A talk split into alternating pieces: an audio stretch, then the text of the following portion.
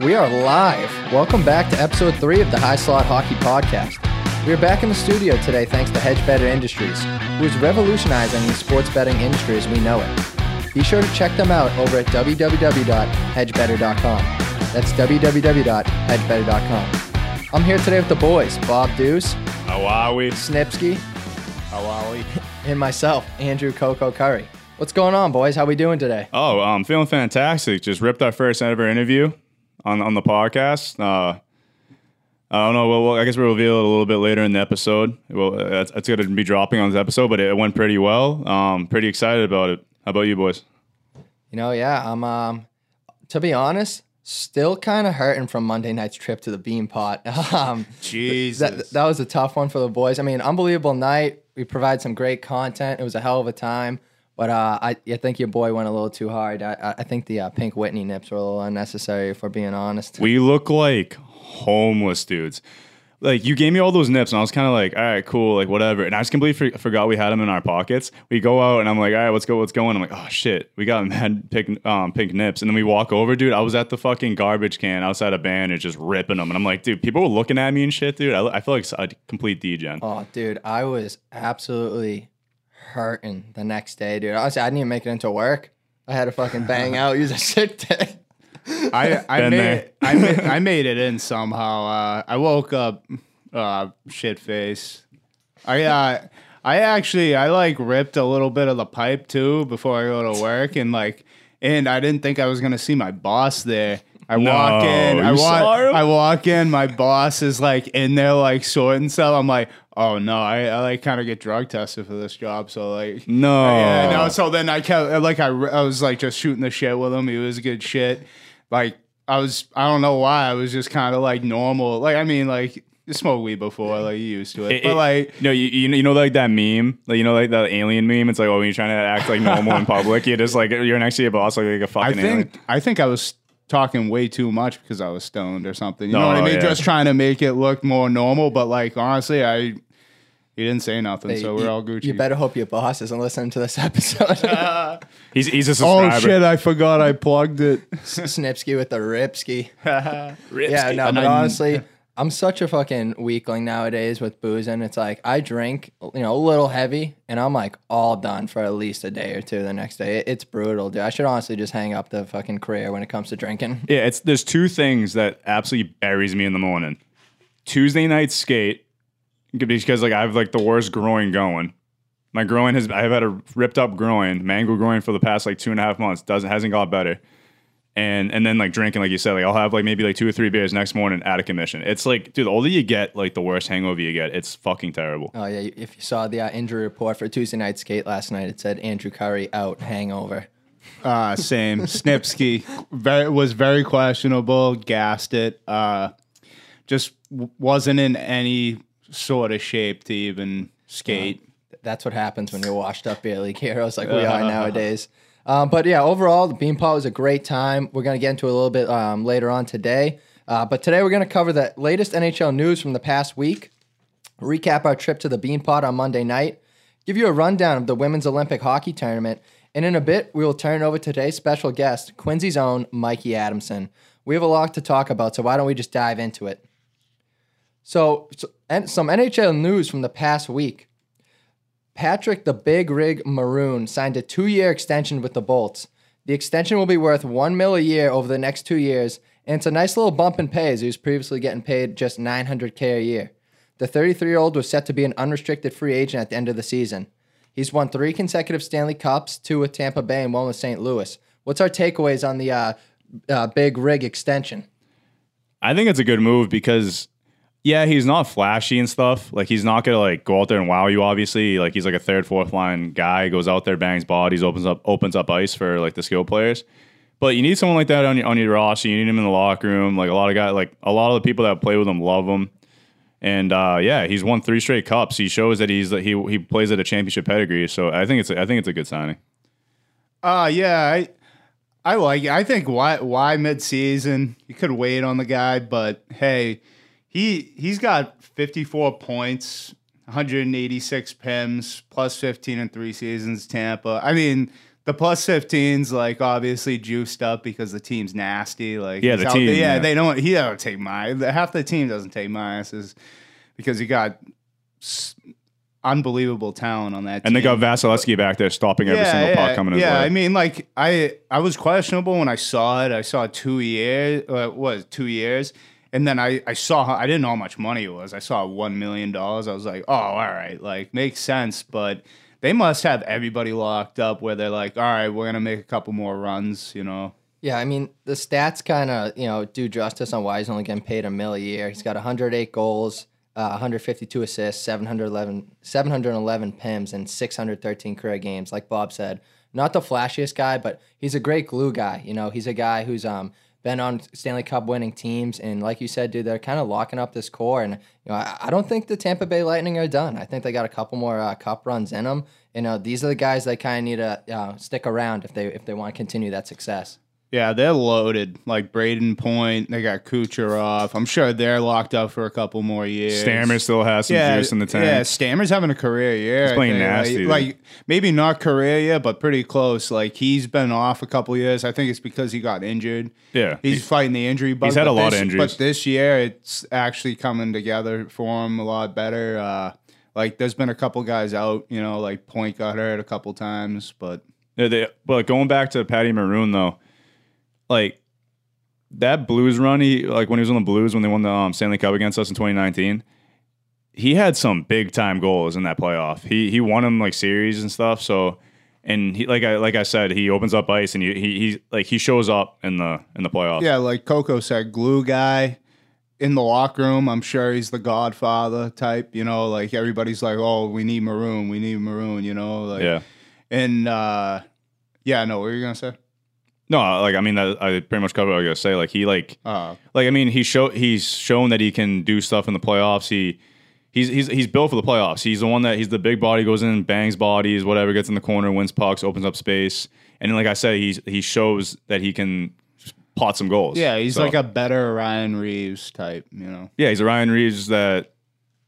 Yo, Ryan. I mean, Ryan Reeves. No, Revo's it, playing a big role in that New York Rangers team. Yeah, so yeah. I was gonna well, say, I'm saying yeah. maybe a better skilled, but yeah, I, I guess a little bit more skilled. But they're both guys that really have like crazy skill. Yeah. But they, they they both like play the same thing. They bang bodies. Like Ryan Reeves is definitely like a lot tougher in my opinion. But Ryan Reeves is literally the undisputed champion of the, of the league. But uh, that's, a, that's oh, what dropping the middies? Yeah, yeah. He just yeah. fucking kills everyone. I don't yeah. think he's lost. Yeah, a, he's a definitely probably the most fair guy. Not many guys can go toe to toe with Revo, that's for sure.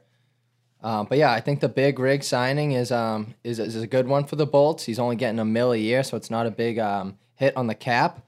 And um, you know, who knows? Maybe he makes it four consecutive Stanley Cups, and and, and that would be something. Uh, that that's gonna tie whoever was on the Islander, uh, like the Islanders team in the eighties. Uh, Islanders dynasty, yeah, uh, won four in a row. Yeah, imagine Paul, him doing Paul that individually. Coffey. That'd be nuts. Paul Coffey, Dennis Potvin. You know. Ever heard of him? Dude, they, he, Billy Smith. Yeah, they goalie. Were, they dirty. Were, that guy was a nut. Yo, no Potvin. Potvin's no. a goalie, right? No, dude. Oh, am I am I being retarded? They're, they're, yeah, you're thinking of a different Potvin. No, no, no, no, no. Potvin was on the Islanders. He, yeah. he didn't oh, was goalie. He a defenseman? Yeah, he was up there. Oh, my bad, my yeah, bad. Yeah, yeah. Potvin was on the on D. Billy Smith was the goalie. Stay hot, Ben. Stay hot. Dude, dash one. You're dash one. You take a rip yeah. of that bowl before. Yeah, this? yeah, yeah. yeah. I took nah, nah. I can't do that. I would, I would, I'd be silent, a silent man in the corner. All right, so Potvin does sound like a goalie, though. I'll give that to you. Kind of sounds like a goalie if you didn't know if he was. A yeah, yeah. Anyways, shout out the big rig. Um, congrats on, you know, I guess the payday, the t the two mil for the next two years. Um, so in, in other news this week, Toronto Maple Leaf star Auston Matthews exited Monday night's game against the Carolina Hurricanes after taking an incidental knee to the back of the head. The status of the injury remains unknown, and it didn't look good for Matthews as he stayed on the ice for a good amount of time. This is going to be a big loss for the Leafs if he misses extended time. What's our thoughts on the uh, Auston Matthews injury, boys? Uh... I mean, hey, like he's gonna come back. Like he's he's already cleared to come back, but I think they're gonna wait a couple more days. Uh, Sheldon Keefe, he was very uh, like positive about the whole thing. Like, oh, we, we'll see how he does day by day, but they need him. Like they they, I don't think they're gonna score any goals without him. You know? Uh, yeah. But well, uh, like that's Marner's right hand man. You know, Marner. He's he's he's wheeling around the net looking to dish the puck. You know. Yeah, so last podcast we talked about if the Maple Leafs can keep the um the foot on the gas going going off of um All-Star break. I mean, they beat a really really good Canes team in overtime, but obviously they lost Matthews. But I don't know if it's gonna take a hit on them because, like Vinny said, it's a positive outlook on what um on his injury. Like, he shouldn't be out that long. And again, like Coco Colley, he said, wherever um, the, the Leafs are going to go, where Mitch Marner goes. Mitch Marner played a really good game um, the other night against the Canes. Like, like got the tying goal in the game winner. So um, if if those core players are stepping up, other than Auston Matthews, yeah, the Matthews injury definitely is concerning a little bit. But if you if you have like Nylander and Marner stepping up in the roles that they should be stepping up in, and you got Morgan Rielly in the back end, and, and you got Jack Campbell as an All-Star. First time All-Star this year, you know what I mean? If he steps up and does does his thing, like, whatever. But obviously, Auston Matthews, like, they're going to need him for sure. Yeah, for those that didn't see the play, it was kind of just a freak play. Nothing really could have prevented it. Uh, Nino Niederreiter, the Canes, was hard on the back check on Matthews. He he kind of, you know, caught up to him. Matthews went down awkwardly, and then the D-man who was wheeling behind the net kind of just caught him in the back of the head with a knee. It, it was kind of a scary play, to be honest, but... Um, you know, I guess the reports have been saying that it's it's nothing serious, and that's good to hear because Matthews has been red hot lately. He's uh, third in the Rocket Richard race right now for the leading goal scorer. He's got thirty-one tallies on the year, and uh, we definitely wish to see him back on the ice soon because, you know, he's a, he's fun to watch and he's great for the game of hockey. Oh, absolutely, yeah. He he's an exciting he's an exciting player. He puts the puck in the net. He his release is insane. Oh, he's got the quickest wrister in the game. It right like now. It's crazy, like because like usually when you shoot the puck, you want to go like back foot, front foot. He like has it like mid foot, front foot, and like that just shows how like how strong your wrists are, how quick your wrists are, how, uh, how like strong you are, pretty much like upper body wise. It's fucking crazy. Yeah. So even though uh, uh, Auston Matthews exited that game late in the third period, the uh, the Leafs were able to still get it done in O T on a Mitch Marner uh, game winner. You know, that that was a that was a great tilt between the um, Leafs and the Canes, and it could be a potential playoff matchup. You know, come playoff time. Yeah, this year. Coco, that was a, that was an L on the co- corner. Uh, it was yeah. You know, after a four and zero week last yeah. week, started off with an L, but dude, I, I bounced back the other night, so that's right. all that matters. No, I, I told you, dude. I was like, I, I didn't want to be a fucking dickhead, but I was like, Coco, I don't know, like, I don't, I don't, I don't like the Canes tonight. And you're like, I don't know, I already I like what all this stuff. I'm like, but because I understand, because like the Canes are rolling, they're a good, good hockey team, but I didn't like how Kotkaniemi was out yeah. with COVID, and then you got Teravainen had like just like a lower body injury. Those are like, I know those are two like, well, Teravainen's like a second liner, and I know Kotkaniemi's a third liner, but like those are two key guys that are in the lineup because if you mix it up, obviously you're not going to have like as much production. Yeah, you can tell how much uh, impact those guys have because I think they're on two game losing streak. No, yeah. They got pumped by the Sens the other night. So, well, actually, they kind of made it a game, but it was like four nothing Sens at one point. I think and they ended up being four three final. But still, yeah, two yeah, game that's, losing streak for them. That's depth, and right also there, too that they're losing, and also too on that game, like those two guys were missing, and also Frederik Andersen was in Vegas, fucking playing hockey, like in the All Star game. Obviously, he had to fly all the way from Vegas to fucking Toronto. Like that must have been so much on him too. Yeah, and it kind of just goes to show how important those um, key role players are for the Canes uh, to be successful. So over the past weekend, the All Star Game slash Skills Competition took place this weekend in uh, Vegas. What were our thoughts on these events, boys? Did did you like it? Did you not like it? All right, so I stayed in on a fucking sat no Friday watching the skills, dude. I was, I mean, yeah, Kid's a loser. What'd you say? Kid's a loser. Hey, hey, I'm, I'm hey, I'm just trying to like give you guys uh, some good um, feedback on this podcast. Trying to get He's you guys studying some com- up. He's doing his homework. Yeah, like, guys, I'm invested. I'm invested. But the thing is, like, yeah, I I love watching hockey and everything. I used to grow up watching the skills competition. I loved like I like every time that was on, I was like locked in. Greatest guys in the world, but you got guys like not showing up because of COVID. They were hurt. It was just like kind of just like a thrown together All-Star weekend. Um, the found face off. I think anyone that played hockey at, at one point in their life could have done that. Um, fastest skater. It was probably like pretty. That was pretty entertaining. Um, Kyrie won that. Um, obviously, fa- like harder shots, like cool. That's just fascinating because those guys just ripped the fucking biscuit. Those guys ripped that thing. And uh, the breakaway challenge, dude. Joke. Oh, what an absolute Trevor Zegras job, dude. I all right. So this is my take on the Trevor Zegras move. Hometown discount on that one. So oh, th- th- like, time. If no one watched it, Alex Petrangelo, he uh. He had like this drum set, this drum line, like Vegas, like stupid. Like these flashing, glowing lights. And everything. Yeah, yeah. It was it was way too much. And then like they dim the lights on him. He misses the net, and he ends up winning. He misses the, the net. Misses the net, and he like no just finish. still he still wins. And then, but the thing is about Trevor Zegras, that goal was nasty. He came out as Peter LaFleur from dodgeball, and he like blindfolded himself. And then did this ridiculous, and then he had like the um the mascots throwing fake dodgeballs at him while he's doing this move blindfolded. Makes the nasty one of the nastiest moves I've ever seen in my entire life. Oh my god, that was electric! I, I think the only thing that kept him from winning that is if he had Patrick O'Houlihan's piss on his uh, on his blindfold. I, I think that would have gave I, that would have gave him a little bit more points. Dodge a wrench. He needed to make it authentic. Exactly, he wasn't original enough. Dude. Like it's like come on, come on. Uh, you know, this is um this. Basically, perfect, perfectly sums up what I thought of the All-Star um, skills competition. I fell asleep about halfway through it. Woke up for like the last event. Basically missed the whole thing. I caught the like highlights of it, but I thought it was an absolute snooze fest, dude. Yeah. What's up? What's up? What, yeah. What's your... uh, I the only ones I was really interested in was uh, the fastest skater. I like that because that's that's legit. Love yeah, that. That's that, that's like all like that's hockey. Right you, you you can tell that Connor McDavid didn't give a fuck, dude. Like I saw him. He's skate. Probably not trying to get injured. Yeah, honestly. He's not trying to get injured. no, and like, dude, he could have got way faster. Like that oh. guy flies. Yeah, I mean, and then on Saturday night, you had the um three v three um All Star game, you know, tournament there, and I thought that was a snooze fest too, dude. Those guys aren't barely out there even trying. You know, they're just like stick check in. Like I don't know. I I feel like they just need to switch up the format. They need to do something different. They need to do something new and exciting. It, it, it's just getting kind of old. It's not really attracting many fans. The fact that it was in Vegas this year kind of helped them out because Vegas is thriving right now, especially as a hockey town.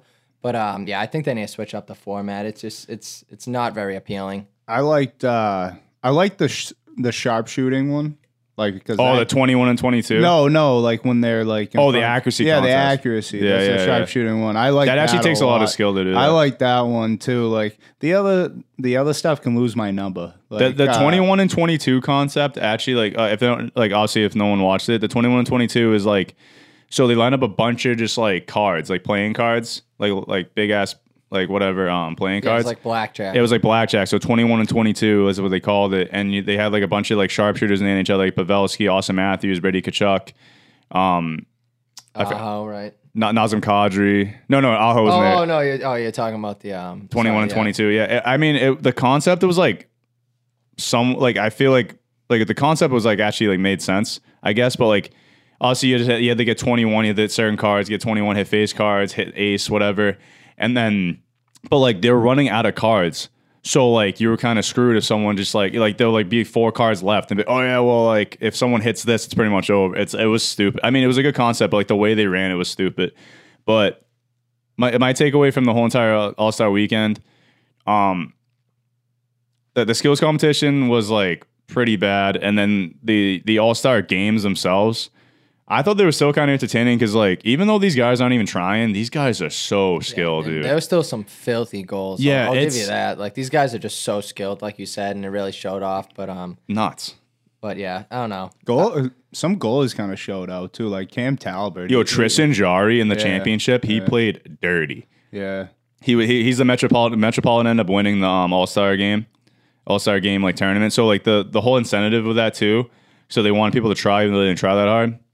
Um, it was a million dollars to the to the winning team, and it, which is like divvies up to ninety grand per person. Eleven people on each team. It was like ninety grand per person, and if you were the M V P, you got a free like car or something. So Claude Giroux won the M V P, so you got ninety grand and a new car.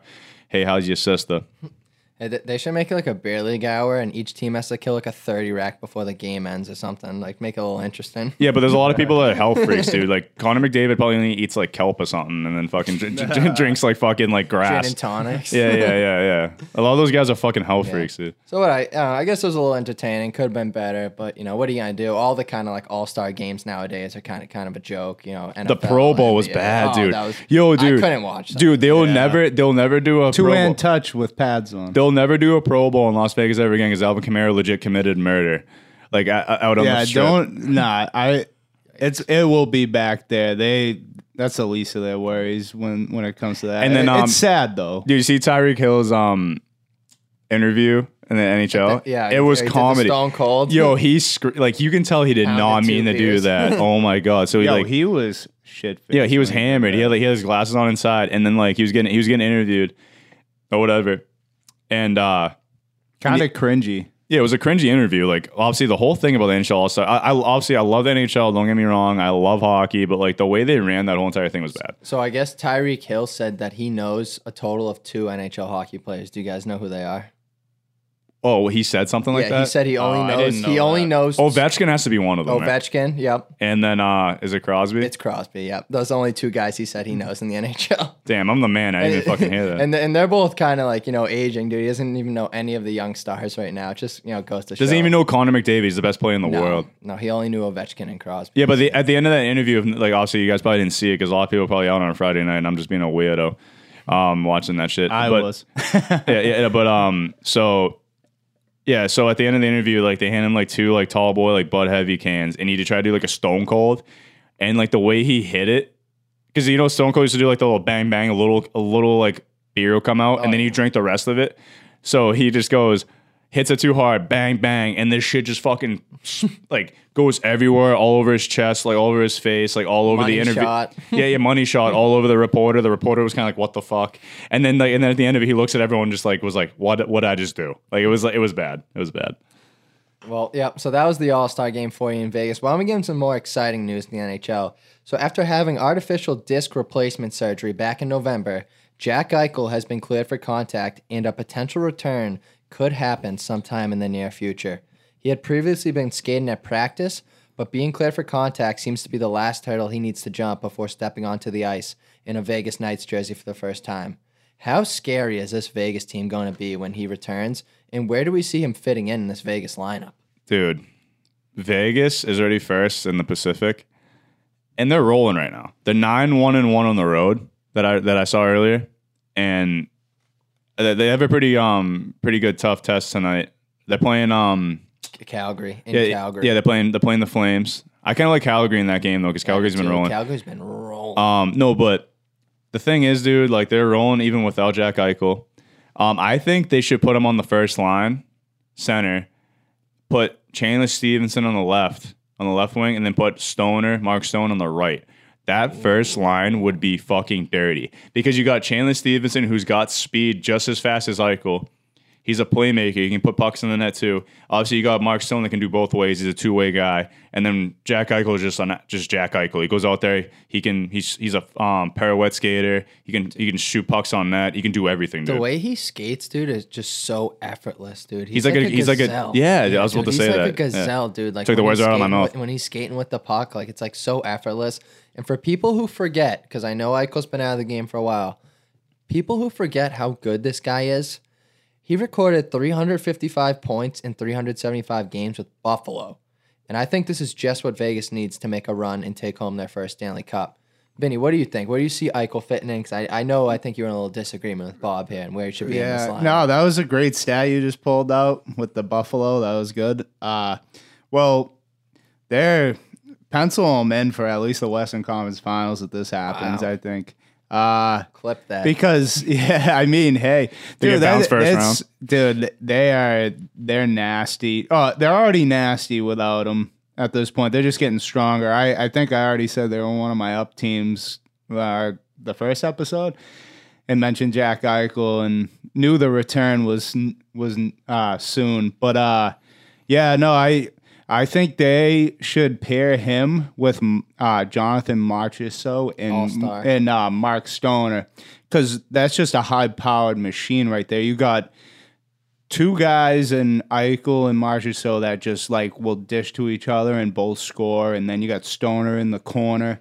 Uh, you probably you probably have Eichel up high, that man high, maybe. Yeah, he, you could, no, he, he's yeah, not going to win corner. Yeah, I mean, he can win corner battles, but you want him in the slot. Yeah, yeah, that's what I'm saying. And then maybe Marchessault, the little, little guy, go in and pick the puck out of the corner and then just w- look for Eichel, you know, in the slot or something. Like, I, I know what you're saying with the Stevenson thing, but you don't need like you need the skill with the gritty that Stoner already is, you know. Yeah, but the thing is, like, you know, I one hundred percent like I think anywhere you put him, it's not really gonna fucking matter. He's still yeah. gonna produce, but my, the second line, if they do like put Chandler Stevenson, Eichel, and Stoner together, because like last year, um, when when the Knights had lines, they had Jonathan Marchessault, um, Riley Smith, and um, Carlson, William Carlson. Wow, that Bill. dude, th- that line. If you if you put the first line, like I said, Chandler Stevenson, Jack Eichel, and Stoner, and you put the second line I just I just read off with the, yeah. with Carlson, Marchessault, and Riley Smith, dude, those first two lines, get at it, because like like that second line that I just said, like literally has like already has the chemistry. I've seen them play last year; they put up a shit ton of points. So like, I think those first two lines are going to be fucking dirty if you put if you structure it that way. Yeah, I, I think T- Eichel is just so talented. You got to slot him right into the first line, get that guy as many minutes as possible. And I know there's people out there saying, "Oh, you know, he's been away for the game for a while. Like we don't know like what he's going to be like when he comes back." This is a um, quote from head coach Pete DeBoer uh, in a recent interview.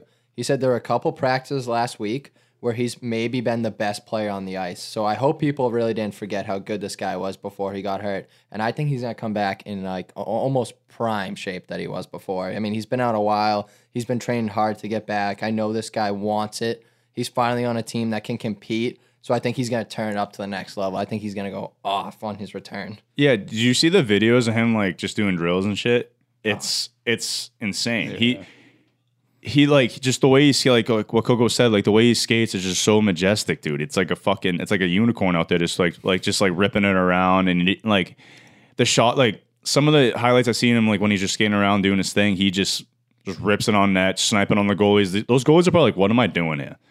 I mean, I mean, yeah, like we're trying to get you back, but like, dude, I'm just getting dicked on. This guy probably has to go back to his apartment and fucking just like be like, what the hell just happened for two hours? You know what I mean? Like he just like like his head was spinning.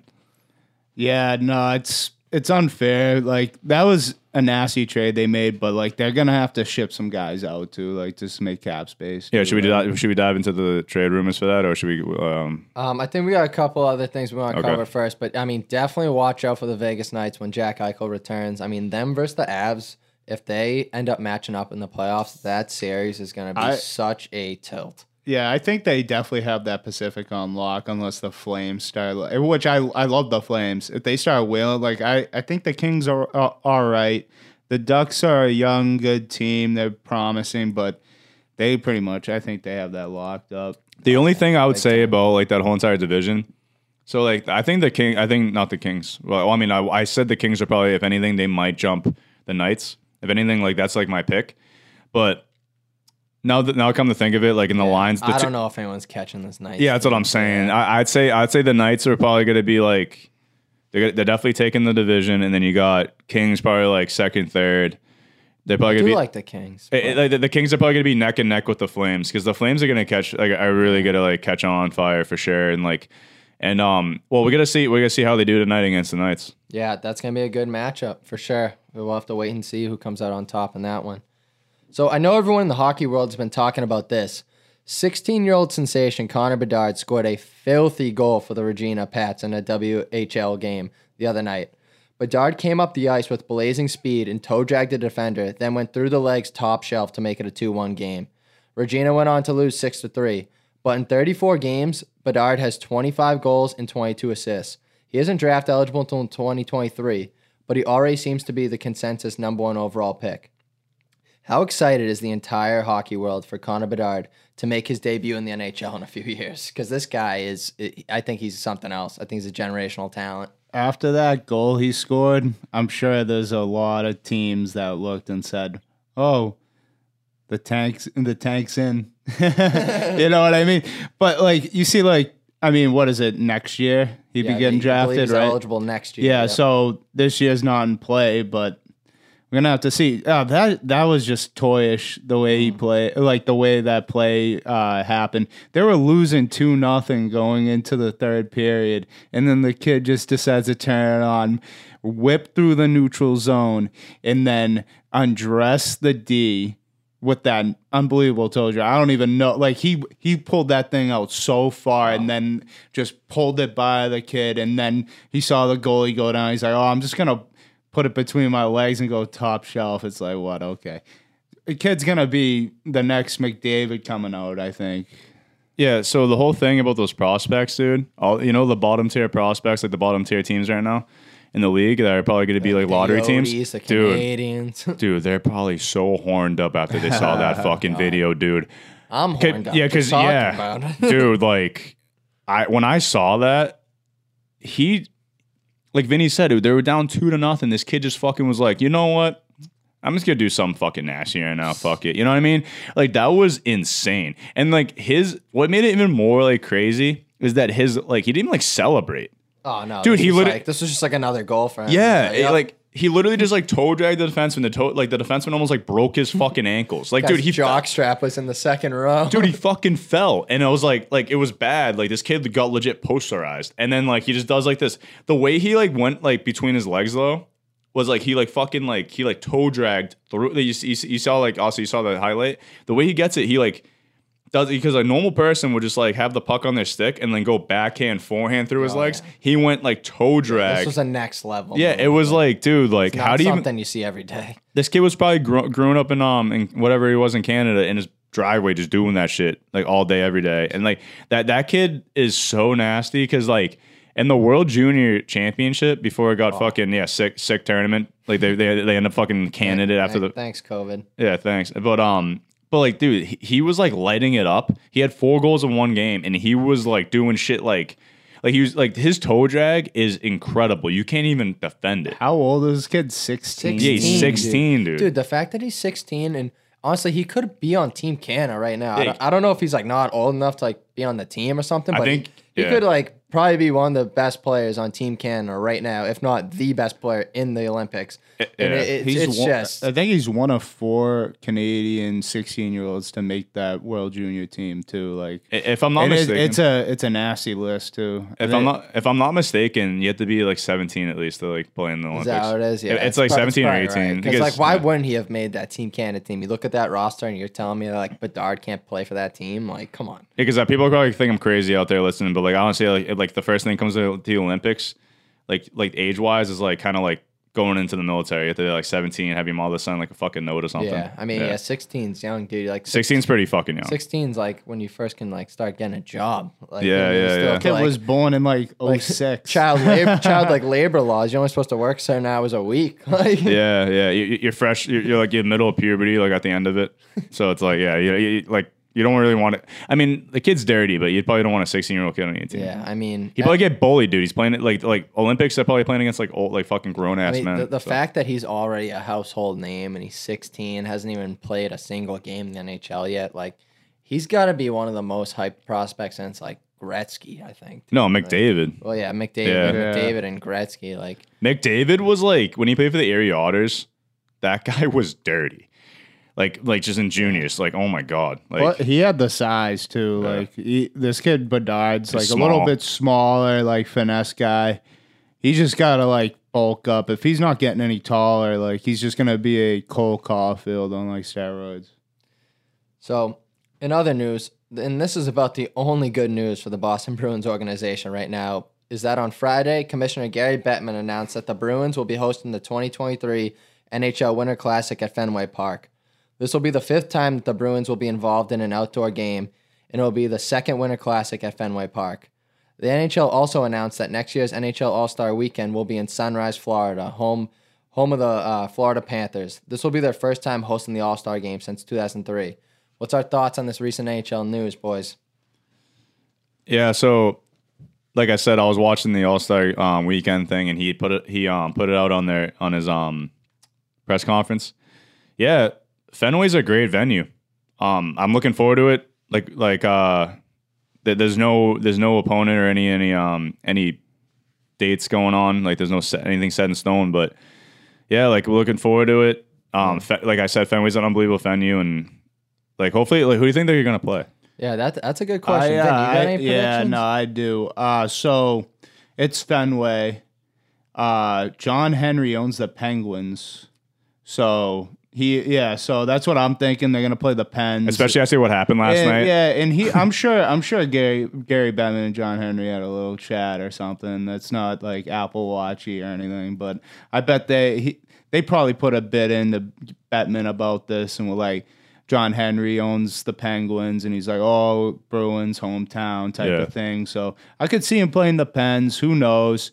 I could be wrong, but Canadians I have, would a, be I have, sick. A, I have yeah. a pretty good feeling. Maybe it's gonna be the Pens, but that'd be a, that'd be a nice matchup. Yeah, I mean, it'd be it wouldn't way. be original six, like which is it has been. You know, like I I do like having it at Fenway, but like there's only certain places in that uh, like w where it's set up. Like they set. You, the you can't really get yeah, a good view. Yeah, if you're gonna be down the left field line. Yeah, what Fenway only holds like, about what like fifteen. Yeah, and like it's, like it's it's tough. They, they to don't they don't hold many many. Uh, if seats. You're out in the bleachers, like good luck, you're not gonna see anything. And then like behind the plate, like.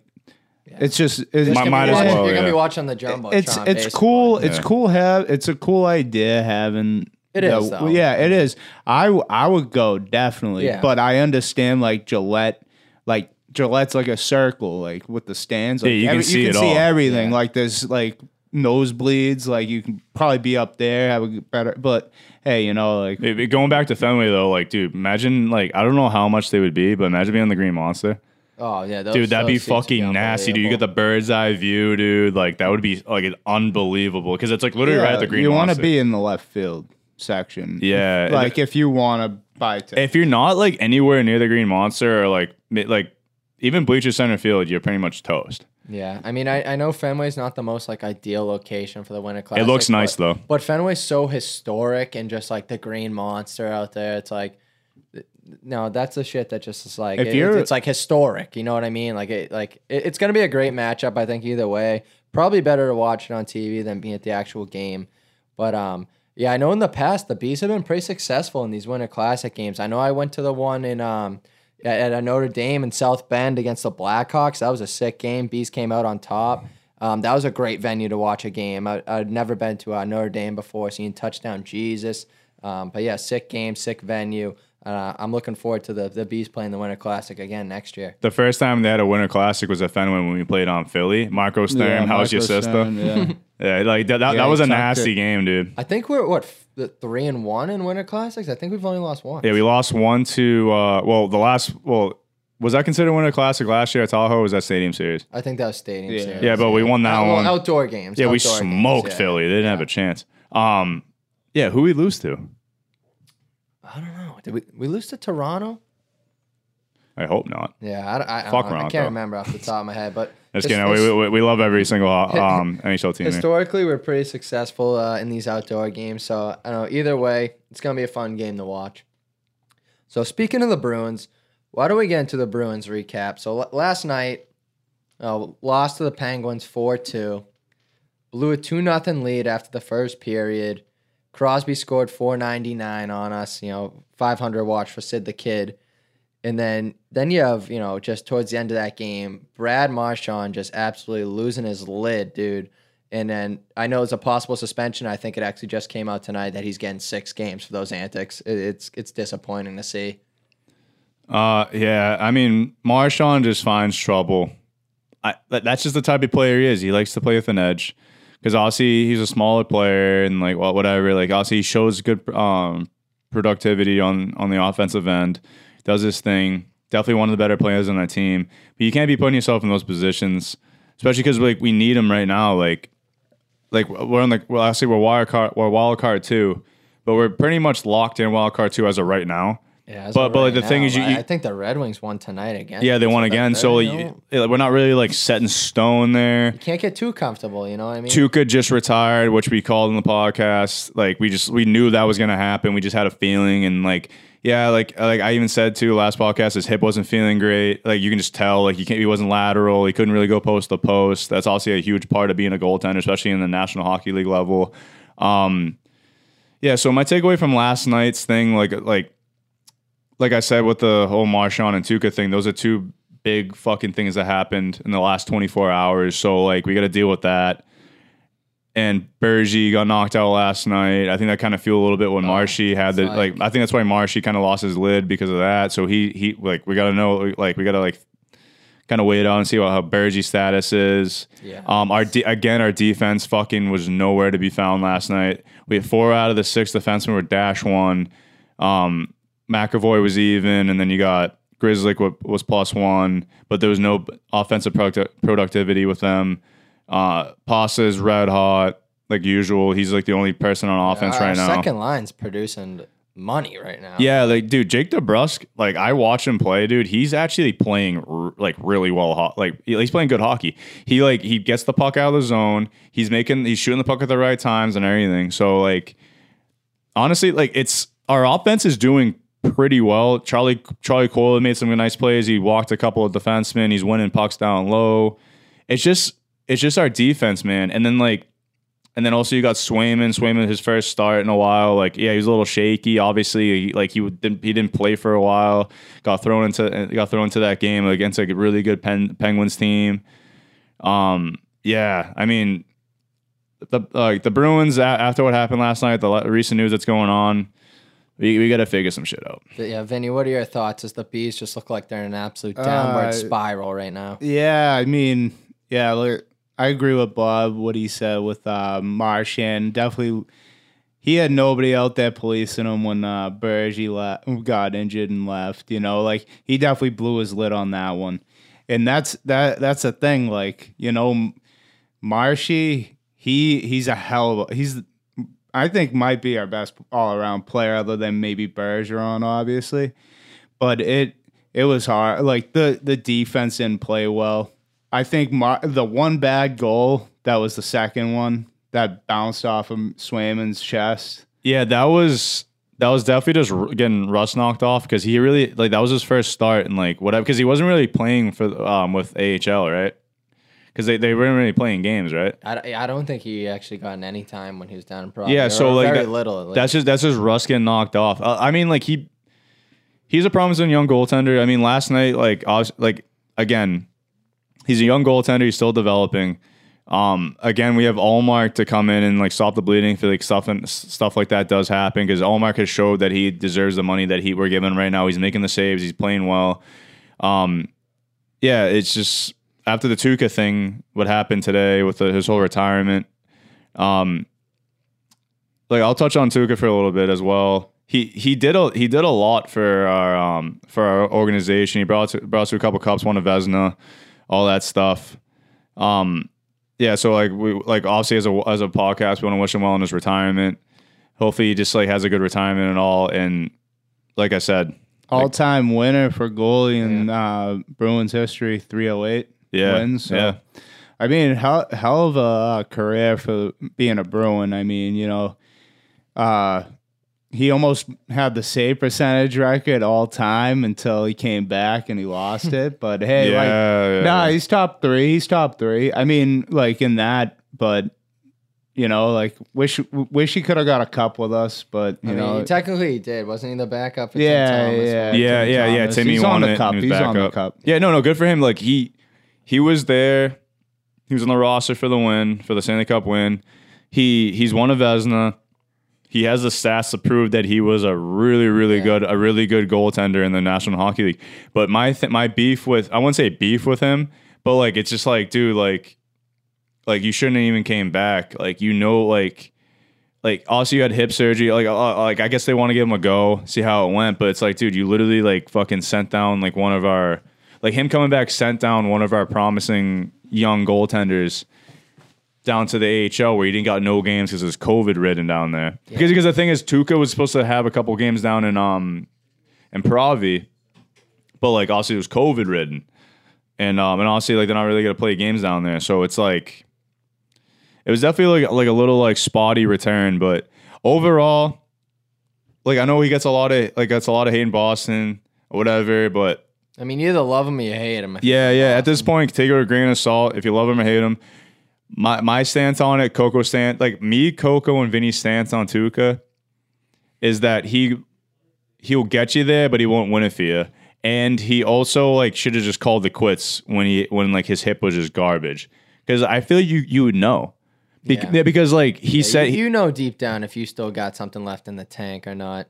Yeah. Um, I, I mean. I'm I'm gonna keep it brief here. I'm not gonna sit here and badmouth Tuukka. Those who know me know how I feel about him and his commitment to the team in the past. I mean, yeah, he's got the stats to prove that he was a very successful goalie. You know, can never really just get over the hump and bring us home a cup. And at the end of the day, that's really what it's all about, is bringing home a Stanley Cup to Boston. He wasn't able to do so. But, you know, I wish him the best of luck in retirement. Go enjoy, uh, you know, playing eighteen or thirty-six holes every day, because, you know, that, that's truly what he wants to do. I don't blame him, man. Like, if I had the opportunity to do that, I'd fucking go down there in a heartbeat. Absolutely. Yeah. So just before we move on from the Bees, though, I mean, that Bergy injury was kind of scary. He took an awkward fall after uh, colliding with Crosby, hit his head off the backboards. I know he's listed as day-to-day, but, you know, I really hope it's not a long-term injury for Bergy, because that's a guy you need, dude. I mean, he's the captain of the team. He kind of just holds us together right now. I know we're struggling. Uh, we, we hope to see Bergy back soon. And then just to touch on Marchand real quick, like, I know that's how he plays. Like, Marchand's a rat. Everyone knows it. Like, if you if he's on your team, you love him. If he's not, you hate him. But, like, he, he's got to, like, tone it down, dude. That was just way too much, dude. Like, punching Jarry in the face and then then sticking him up high in the face. Like, I, I love the shit before, though, when Jarry had the puck and was about to, like, flip uh, into the stands, yeah. And he just comes over, knocks it out, grabs the puck, and just, like, throws it away from him. Like, that was so clean. Like, I, I love that, dude. I love that stuff, like, getting under the other team's skin. But he just took it way too far, dude. Like, punching Jarry in the face. Like, the, the stick, the stick wave, all right, fine. Like, obviously he wasn't, like, gonna, like, get him good, you know. Yeah, I mean, but like he the, just took the, it way too yeah, far. The thing that looks bad is he like literally like took a stride and like hit Jar in the face. Yeah, I mean, in the crease, he went out of his way. You could tell it wasn't like he was right next to Jar and gave him a little jab. He like kind of yeah. Know? He he just let his temper get the best of him here, and that's like as a hockey player, dude. Like it happens, but like. You got to be able to control your emotions on the ice. And I know we were sitting in the um, you know studio before we uh, got in here, and I, I said, I was like, I think he's getting five to six. And it came out today. He's like, he's getting six. I'm like, he's a repeat offender, dude. Like, you, you can't be pulling shit like this. Once I saw that they asked him to come in for an in-person hearing, I'm like, dude, they're going to fucking, you know, they're going to give him a I, fucking belt here. You know, like, it, it, I knew it wasn't going to be good. I personally, like, you're, you were right, but I was like, look, I looked at, I heard on the radio, like, what happened. I didn't actually see it in person, but I saw it later, and I was yeah, just same. like, oh, it doesn't, I was like, it doesn't sound too bad, but, like, I was thinking maybe two to three because of what happened, like, what I was hearing, and then I saw the punch, yeah. and I was like, oh, the punch did it, because he literally, like, stepped into it. Yeah. Like, it wasn't like he and just gave him a... And it's a goalie, yeah. dude. Like, a yeah. goalie's, like, not supposed to be, like, a, a physical part of the game. Like, it, like they're not supposed to be touched. So, like, the fact you're going after a goalie, bro, like, plus, come what, on, dude. Like, seven or seven suspensions? Like, yeah, like, you're I, not going to get any, I, I know, uh, like, slack on that I, I know it wasn't that bad, but it's like... Dude, he's done worse shit in the past, but, like, just his his repeated actions, like, I, I knew he was going to get something serious. The league was going to, you know... You and, we, and we can't afford it, dude. Like, no, exactly. Bergy, Bergy like, literally hit his head off the boards, and then the, uh, what are they, the eye in the sky with the uh, concussions. Yeah. To, was, like, get him out, like, uh, take him to the locker room, and then he's doing that, like... Are you kidding me? It's just not the right time. The Bees aren't playing well right now, and now if we're down Bergy and Marshy, like we're gonna be in trouble. We got the Canes up next. No, like, no, but the, all right. So the thing is about the, all the negative negativity here. I I understand. Like, there's a lot going on right now, but the thing is, the most fair coach and the most well like rounded coach in the league, we have Bruce Cassidy. I have I I honestly yeah Coach Cassidy. I honestly have a lot of um a lot of confidence in him as a coach because. Um, I was reading up on on some Bruins stuff today, and he like literally said like, yeah, Marchand, like blah, blah, blah. Like literally what we said, he said as well. So like he kind of, he's fair, he's critical, whatever. Like he's not like being like, oh yeah, blah, I blah, blah. I love how shit. He calls guys out. No, exactly. And then he called out Swayman pretty much. He's like, hey, you're going to make those saves, blah, blah, blah, all this stuff. So like, yeah, we got Marchand like on his dumb suspension. You got Bergy, like hopefully he comes back soon.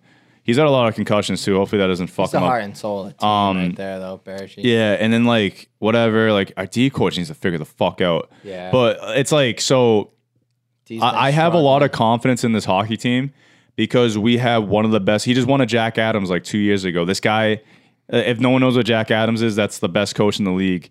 And I have a lot of confidence in this Bruins team just solely off of Bruce Cassidy's coaching. All right, so to kind of lighten the mood here, you guys want to hear a funny uh, Bruce Cassidy story? Absolutely. Right, Hell so, yeah. So um, a couple of years ago, I used to coach a um, thirteen-year-old like A A U uh, baseball team called the Nor'easters out of like Lowell. And uh, Bruce Cassidy's son was actually a part of the program. He was on one of like the younger teams, like the ten-year-old, eleven-year-old team.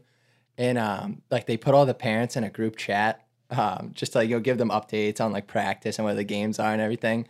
Uh, my buddy who coached the younger team, Bruce Cassidy's wife, goes, yeah, um, would you mind not putting Bruce's number in the group chat? Because last year um, there were a couple parents like texting him, like hounding him about like getting guys like certain playing time and putting them on like certain lines. Like, so like, oh, dude, why is Charlie Coyle on the third line? That's my cousin's sister's nephew's son. Like, get him out there. And she was like, please just keep him out of it. Like, he doesn't need to be hearing that shit. And I just thought it was hilarious, dude. You got like these random A A U baseball parents like hitting up Bruce Cassidy thinking that they wait, know more than him. Wait, wait, this, this, is, this is baseball? Yeah, this is his son. Oh, his son played. Uh, his son was a, like a younger you kid in the baseball me? program, and uh.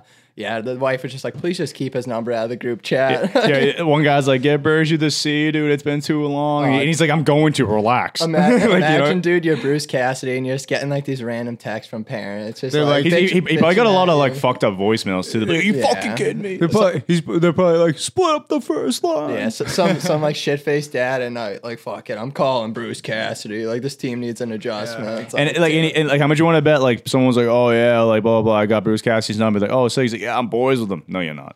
Like, like yeah. it's like, no, nah, like your his kid just plays like A A U with him, dude. Yeah, like, you know like, what I mean? No, funny thing is though, dude, he would come to a lot of practices.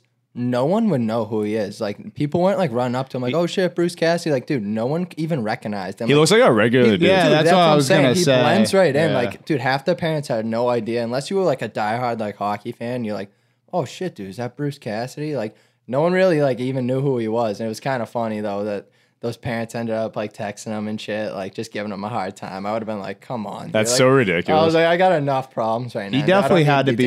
He definitely had to be wearing like a hat or something when he goes because yeah. like it tilted brim, so no one sees his he, face. He, he wears a fake mustache. he, he, like you know that shit from iParty. You have like the fucking glasses yeah. with the mustache, the nose. Yeah. He's like walks in, just fake uh, sideburns. Yeah. Just picture perfect on how uh, ruthless um, A A U baseball parents are, dude. Those games are ridiculous. And how crazy Bostonians are about their hockey. That's what yeah. I was going to say. Right? Or just sports in general. Yeah, literally. So uh, anything else we want to add about the Bruins before we move on here? Um, I mean, we covered it all. Just that literally, like, we're definitely not, we're definitely on the downslope right now, and we just got to, like I said, Bruce Cassidy, I'm, I tr- have a lot of trust in him as a yeah, coach. Believe in Bruce. So, like, I believe in Bruce Cassidy. I think he's going to, like, f- like right the ship. Um, and I, I think we're going to hold the wild card, too, because the Red Wings are, like, fluctuating, up, like, up and down. So, we'll, we'll just see. And we're kind of doing the same. Uh, yeah. It's going to be kind of a close little tilt going into the um, wild card, too. I saw so. somebody that is on the rumor mill that the B should definitely pick up, and we'll talk yeah, about it, that. Yeah, there's, a, there's a couple of guys yeah. we should go out and get right now. Yeah. But, um, yeah, I know the Bees haven't been playing the best hockey lately, but I, I guess keep keep your hopes high, you know. Just get to the playoffs, and, and anything can happen once you're in the playoffs, dude. It really, all it matters is you start clicking at the right time. You know what I mean? You get hot going into the playoffs, anyone can make a run. We've seen it before, Saint Louis Blues, other teams like that who kind of just come out of the woodworks, you know. Don't count out the Bees just yet. They, they, they still I, got some time. I mean, like, the Lightning are, like, the only solidified team in the East, I would say. So I'd say it's pretty wide open still. The Penguins are looking great to me, too, though. So I wouldn't worry too much. All right, so moving on. As you probably saw from our social media accounts, the boys were in the building on Monday night giving you live coverage from the sixty-ninth annual Bean Pot matchups. Although these teams are missing some of their star players, both games brought plenty of action. Game one featured B U versus Harvard, and this game was a tilt. B U edged out Harvard by a, by a final score of four to three. What were your boys' takeaways on this game? Ah, uh, hell of a game. The first game was unbelievable. Like, just back and forth, first, second period, and then the third period, they locked it down, you know, and then B U, like, uh, B U was up four to two. I mean, there was a late goal. He but was like B, oh, was it four yeah, one? And, four one. Yeah, yeah all right, yeah, yeah. So there was two goals in the third, right? Yeah, B U was up. Yeah, okay. Was up there was a comeback then. Oh, okay. All it was right. actually it was four one B U in the in the second, and it looked like B U was about to run away with it. Then all of a sudden, Harvard scores two goals in a span of twenty seconds, get them back in at four three. B U ended up holding off the Harvard attack in the third to take home the win and advance to the finals on Monday. But yeah, I, I thought this game was electric. What uh, do you think, Bob? Yeah, um, You know what the most electric part of the whole entire game was? The Harvard fan section. Oh my they're, they're, they're, they're all like probably like fucking gearing up for like a big exam coming. They're, dude, all right. So if, obviously, like if you guys didn't see like what we put on um on our socials or like, someone that wasn't really watching the Bean Pot, um the Harvard uh the Harvard fan section definitely wasn't the buzzing. Faithful. Yeah, the Harvard faithful. They they all the only p people in their um, fan section was the um, the band. They were kind of killing it though. They, they they definitely had some good tunes going on up there, but. Yeah. Um. Yeah, it was it was pretty brutal. Like they're showing for sure. What were they doing, Bob? They were studying. Yeah, I know it was like a five o'clock game, kind of an early start, but uh, compared to the B U fan section, dude, that Harvard fan section was empty. Th those boys, you know, they're wicked smart. They must have been hitting the books in the library. But um, I think the big takeaway here is that B U remains one of the hottest teams in college hockey right now. They're nine and one in their last ten games played. B U is missing starting goalie Drew Comesso as he is with Team U S A in the Olympics, but backup Vinny Duplessis held his own in net, and uh, eventually B U is able to take home the win four to three. That's a sick name. Yeah, it is a sick name, right? Vinny Duplessis, and like the boys were pumped up after that win, dude. They all stormed him. Like I think it was probably one of his first starts of the year because Drew Comesso's been holding it down for them, but they they were pumped to see him get the win, and um, you know, I think it's gonna be a good finals matchup on Monday. Yeah, uh, a couple guys stuck out to me for that game. Uh, that kid, forty-seven, Dornback, oh, he yeah. was he was dirty. I liked him a lot, seeing him out there skating, handling the puck, unbelievably. Uh, same with the kid Cockrell. Yeah, yeah, the um, B U captain. Yeah, Dude, yeah. He, oh, he he yeah. went off. He went off. Uh, also, those kids, uh, Coronado and Scooge, both tallied yes. two points. Scooge. Both, Sick they name, were they dude. were the they were the ones the leading point getters in that game too. They were just dishing. Well, Coronado had a uh, had a nice goal. Uh, I think he buried one back door, but he also assisted uh, the Dornback goal. Yeah, there's there's a lot of like that whole entire game. Um, it's funny because like um you, you think of like a bunch of like mid twenties um or late late twenties um podcasts here, like a lot of people at, because me, Vinny, and Coco definitely should be like well versed in like the technology game, but at the end of the B U and Harvard game, dude, oh my god, I feel like such an idiot. So like we try to go live and like this was oh my god, I feel like such an idiot, dude. Oh my god, dude. So we're, we're, we're up in the stands, we're in the B U fan section. It's four three B U. It is electric in this fan section. Um, so I have my phone, dude. I've never been Instagram live in my entire life. Same with Vinny and Coco. We never, we never really were like that kind of people, but us, we're trying to, we're trying to like put content out for you guys. You mean, dude, you've never gone live on a Saturday night. Well, I've gone live. I've gone live, but yeah, not live dude. on Instagram. You know what I mean? Yeah. So, so we're uh, we're up in the B U fan section, whatever. And like, if you guys obviously like, there's probably people that have gone live that listen to this, and they, um, so you press the live button, and it just like shows your fucking camera, and it like says like. Whatever, and like I thought we were live, like whatever. So like, dude, we were wow. we thought we were recording for like the last five minutes of the game, and it was electric, dude. Oh, was there was ups awesome? and downs, like saves, like galore. There was the fans were going crazy, dude. Like had some funny shit that like we said, like Vinny said some funny shit, and then like whatever. And I, in my head, I was like, dude, that went fucking well.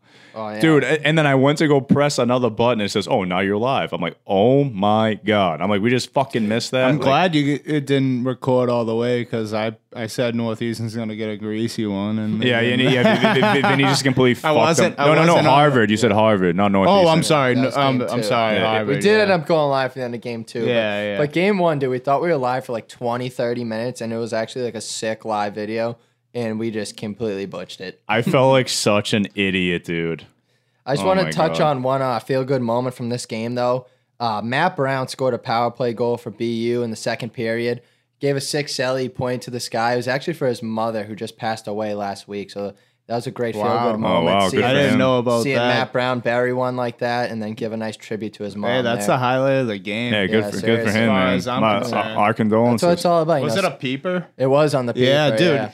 Uh, uh, both teams like couldn't kill. We're, a power we're money play. on the power. Yeah, I mean, play, could, yeah. yeah, couldn't yeah, kill P a power. P K was a strong. Yeah, play. yeah. Power play was. B U awesome. was two or three, and then uh, the Crimson were one or two. Like Yeah, goalies. That's efficient. Goalies are having a tough time with a D. Like it's a real like, skill. Two skilled teams. Yeah, right. yeah. No, I love that game. It was awesome. Yeah, you know that's what it's all about, though. Matt Brown scoring that goal for his mom. You know, some things are just bigger than sports. Absolutely, absolutely. Yeah. So moving on to game two. Game two. That was even, you know, the game probably wasn't as good, but the atmosphere here was absolutely electric. I'm sure you guys saw it on our social media as B C and Northeastern were in absolute battle from the minute the puck dropped. It was a packed barn by the time the puck dropped, and the atmosphere for this game was absolutely electric. What was our thoughts on this game, boys?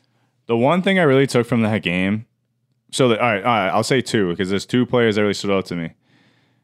The, the freshman goaltender from Marlton, New Jersey, T J Sempter, like it's like oh, a yeah. wild last name. I don't name. think anyone's getting yeah, that one. I, I was wondering how to say this too. I'm going to give my best shot. I think it's Sempter. Yeah, dude, that kid played so nasty. Stood on his head. Like his first, like, it was like the first period. B C was all over him, dude. Like just like backdoor tap-ins and just like whatever. Like, and this kid was just going post to post. He was just like, nope, nope, huh, sorry. Oh, sorry, not close enough. You know, you, you know that old guy fucking with the dollar and that fucking like that commercial. Yeah. He was, yeah, he was like, "Gotta be quicker, gotta, you gotta be quicker than that, quicker yeah, than that." Yeah. And then this kid, um, the, the puck moving defenseman, Jordan Harris. This kid is mm. fucking nails back yeah, there. Yeah, he's, he's from Haverhill, Massachusetts. He went to Kimball um, Union Prep. Is he drafted? Uh, yeah, he got drafted by the Canadians. Nice. Um, dude, he's fucking. That kid was like, like just I like. saw him and I saw he's wearing the C and I was like, all right, this kid's probably like real deal. And uh, he's a senior, obviously. And um, and I saw him just playing, like no one was getting by him in the corner. He's winning battles, like he just like was like great edges, like making great passes, like great decisions and stuff like that. At the end of the game, like um, that pretty much iced it. He like he um he he ended up coming in dangling whatever. Like the goalie made a good save and someone like ended up um knocking in. The kid, the kid's a kid's a great player. So, well, hopefully, hopefully we'll end up seeing him in the N H L someday. Yeah, I think um, that freshman goalie for Northeastern, T J Sempter, really stole the show. He was filling in for the Northeastern star goalie Devin Levi. For those who don't know, he's in the Olympics with Team Canada. Um, although B C is going through a big-time slump right now, they're oh nine and one in their last ten. They honestly outplayed the Huskies for majority of the night. I thought B C was going to win. Yeah, me too. Like the, they, they were like, all over them. Like the way they were playing, man, like... Um, well, I'll go back to the kid Devin Levi because he was the he was the starting goalie for the World Junior Championship team that ended up losing the United States that year. With, oh, uh, they were stacked. Yeah, dude, he was like twenty-first. Dude, he played nasty too, man. Like it was a two nothing game when they played the um, gold medal, and it was like kind of like oh, those goals weren't really, weren't really his fault. They Spencer were just, Knight in that. Too. Yeah, yeah, Spencer Knight was just on his head. But like Devin Levi, he's in the Olympics right now. Like he's he's playing for the. He's definitely doing bigger, better, bigger, better things right now. Like good for him. Um, yeah, but B C, he probably played in it last. Uh, no, not last year, but maybe the year. Yeah, no, he's de he's definitely he's yeah. definitely had his had his um yeah, had his starts. Yeah, um, yeah, he's, he's probably won it already. Yeah, yeah, yeah, he probably won already, but because Northeastern won like three in a row coming into this, but absolute wagon. Yeah, they're they're, they're nasty. Um, so B C, like Coco said, like they're on a skid. They came in. They they came in with a sense of urgency under Jerry York. Obviously, Jerry York's a great coach. He's been in the Bean Pot many times. He's gonna get the boys going, like get get them dialed in for that for that tournament. That's what I was thinking was gonna happen. I if I was a ga ga I mean, I'm a gambler, but if I could gamble on the on that game, I would have took take B C so, on that skid. Are you kidding me? I, I guess a main reason for B C's struggles right now is that they're missing their top two leading scorers who are playing the Olympics. I'm not. I forget that's their true. names off the top of my head, but I mean that that's a big loss. Definitely a huge losing loss. Losing your top two forwards yeah. like that. Um, but, but uh, oh, I'm sorry. No, I, you're good. I I think B C's gonna bounce back. I mean, like you said, they got prolific, um, you know, coach and Jerry York. You know, that they'll be just fine. Uh, this one name that just absolutely blew me away.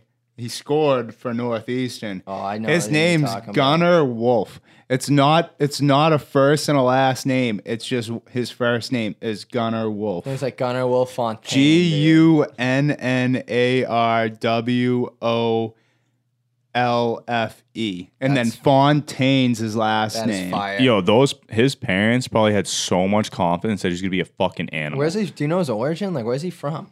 I didn't. No, go, no, no, no, no, no. I, I no, didn't go that deep, but no, like, no. Actually, I will. Right, I will right I'm now. I will. Like, no, no, no. Honestly, that name. no, no. Actually, plot twist. He actually was. He actually was breeded from a, a pack yeah, of wolves. Yeah, right. But there's no way he actually has parents. He just he just like just yeah. came out of the out of the woods one day and was like, "Yo, you trying to play hockey?" They just put a stick in his hand. He's like, "Yeah, I'll play." Yeah. Uh, so yeah, Gunnar Wolf-Fontaine has to be an all-time. He's got. Oh, he.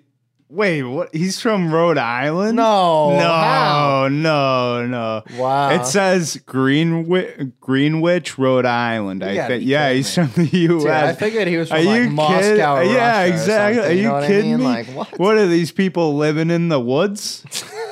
Like, are you kidding? Yeah, what are they living? No, like literally, like they probably camped out. Like they're like this. Took a bunch of L S D. Took a bunch of L S D. This is our house, and it's like a, a a tent that fits like two people, but there's three, and they're just like, yeah, we're gonna cook outside and hunt for our hunt for our food, you know, uh, and drink water out of the lake or something. So, crazy. Yeah, the Bean Pot on Monday night was a hell of a time. Uh, B U and Northeastern are going to face off in the Bean Pot finals next Monday night as Northeastern looks to continue their reign and make it four straight Bean Pot titles. Buckle up because that go that game is going to be a doozy. Any That's going to be an absolute tilt. It is, and the boys will most likely be in the building. We'll see, but I, I think we, we have to after... Uh, Our experience Monday night, I feel like we have to go back for yeah, the championship. That, that was an absolute time. I had a great guy, a great time with you guys. That was those are two great games. Um, I think my prediction, it's kind of ballsy, but I think they might. I think Northeastern's might win might win their fourth in a They're row going for four in a row. Because like, dude, like like I said, like their backup goalie is dirty. Like that shows how fucking deep they are. He you was at, I mean? he was on. I mean, B BU looked great in that first game too. Yeah, B U looked good too. But I think I don't know. Like the way I saw Northeastern play, they played like because B C came out buzzing and they were like going out like being gritty because like whatever. They oh. I think they had to play that way though. No, no, that's what I'm saying. They're missing those guys. But I don't, is B U even missing any guys on, on the forward? Or they might be. Well, I think they. I think all they're I missing read, is Camesso. I think I. Oh, is that it? I think that's the only uh, person. He's I missing. thought I might have read something saying that. Uh, maybe someone's maybe, out with an injury something or something. Maybe yeah. something different. But uh, I knew like all these teams are kind of missing some star players. Yeah. But the fact that this Bean Pot final matchup should be Drew Camesso versus Devin Levi, who's going to be starting for you know Camesso starting for Team U S A, and I, is Levi starting for Canada? Um, he definitely no, he's is. Definitely he's definitely one-two punch. Dude, yeah, that would be an absolute electric Bean Pot. Devin, Devin Levi's nasty. But e either way, I still think it's gonna be an unreal game. Um, and uh, you know, I can't wait to see it either live or um, on T V. But we'll definitely give you an update on how that turns out. So I think now would be a good time to turn it over to today's guest, Mikey Adamson. Ladies and gentlemen, please welcome the first ever guest of the High Slot Podcast. He's a current member of the Sioux City Musketeers of the U S H L. And UMass Amherst commit, but most importantly, Quincy's own Mikey Adamson. What's going on, Mikey? Nothing much, guys. Thanks for having me. Yeah, no problem. Thank you for coming on. Yeah, we appreciate you taking time out of your busy schedule to hop on the pod today. Uh, we got a few questions to ask you, so why don't, why don't we just dive right into it? So I think the bio I wrote for you actually needs to be updated because according to your Instagram post I saw yesterday, you are no longer a member of the Sioux City Musketeers. Talk to us about that. What's going on there? Yeah, so uh, about three weeks ago, uh, kind of took a hit and injured my shoulder and ended up tearing my labrum, got M R I results, and, uh, you know, ha had to make the hard decision and uh, call it, went into the doc, and they said I got to get surgery, so I'm going to get that on the seventeenth, and just so I can be ready for college next year. Yeah, you know, as uh, former athletes, we all know the wear and tear your body goes through, especially in the game of hockey, but uh, it sounds like a minor setback for a major comeback for you. Um Yeah, so, you know, we, we hope you the best, get well soon, and we hope to see you out back on the ice soon. Yeah, so another question here. So let's backtrack a little bit to your earlier playing days. So as growing up as a kid, I'm sure you played other sports, but what was it when when you decided you really wanted to focus on hockey? And when, when you were focused on hockey, when did you know it can be a potential career for yourself? Yeah, so, uh, geez, I, I think I started skating around six, seven, maybe around that time. Um And then kind of just playing, you know, my parents are from Ireland, so I played played soccer growing up. Uh, it's kind of a big Irish thing. And then kind of got introduced to hockey around the same age, around seven years old. And then uh, kind of started going down to the street hockey courts down at Squantum, played with uh, Andrew Kiley and those guys brought me down when I was probably fourth, fifth grade. Uh, got to play with the big boys then. Uh, kind of fell in love with the sport. And then uh, once I hit middle school, I started playing for the Squantum Storm, played football for a few years, got a bit of an edge to me. And then uh, kind of fell in love with hockey around eighth grade, I would say.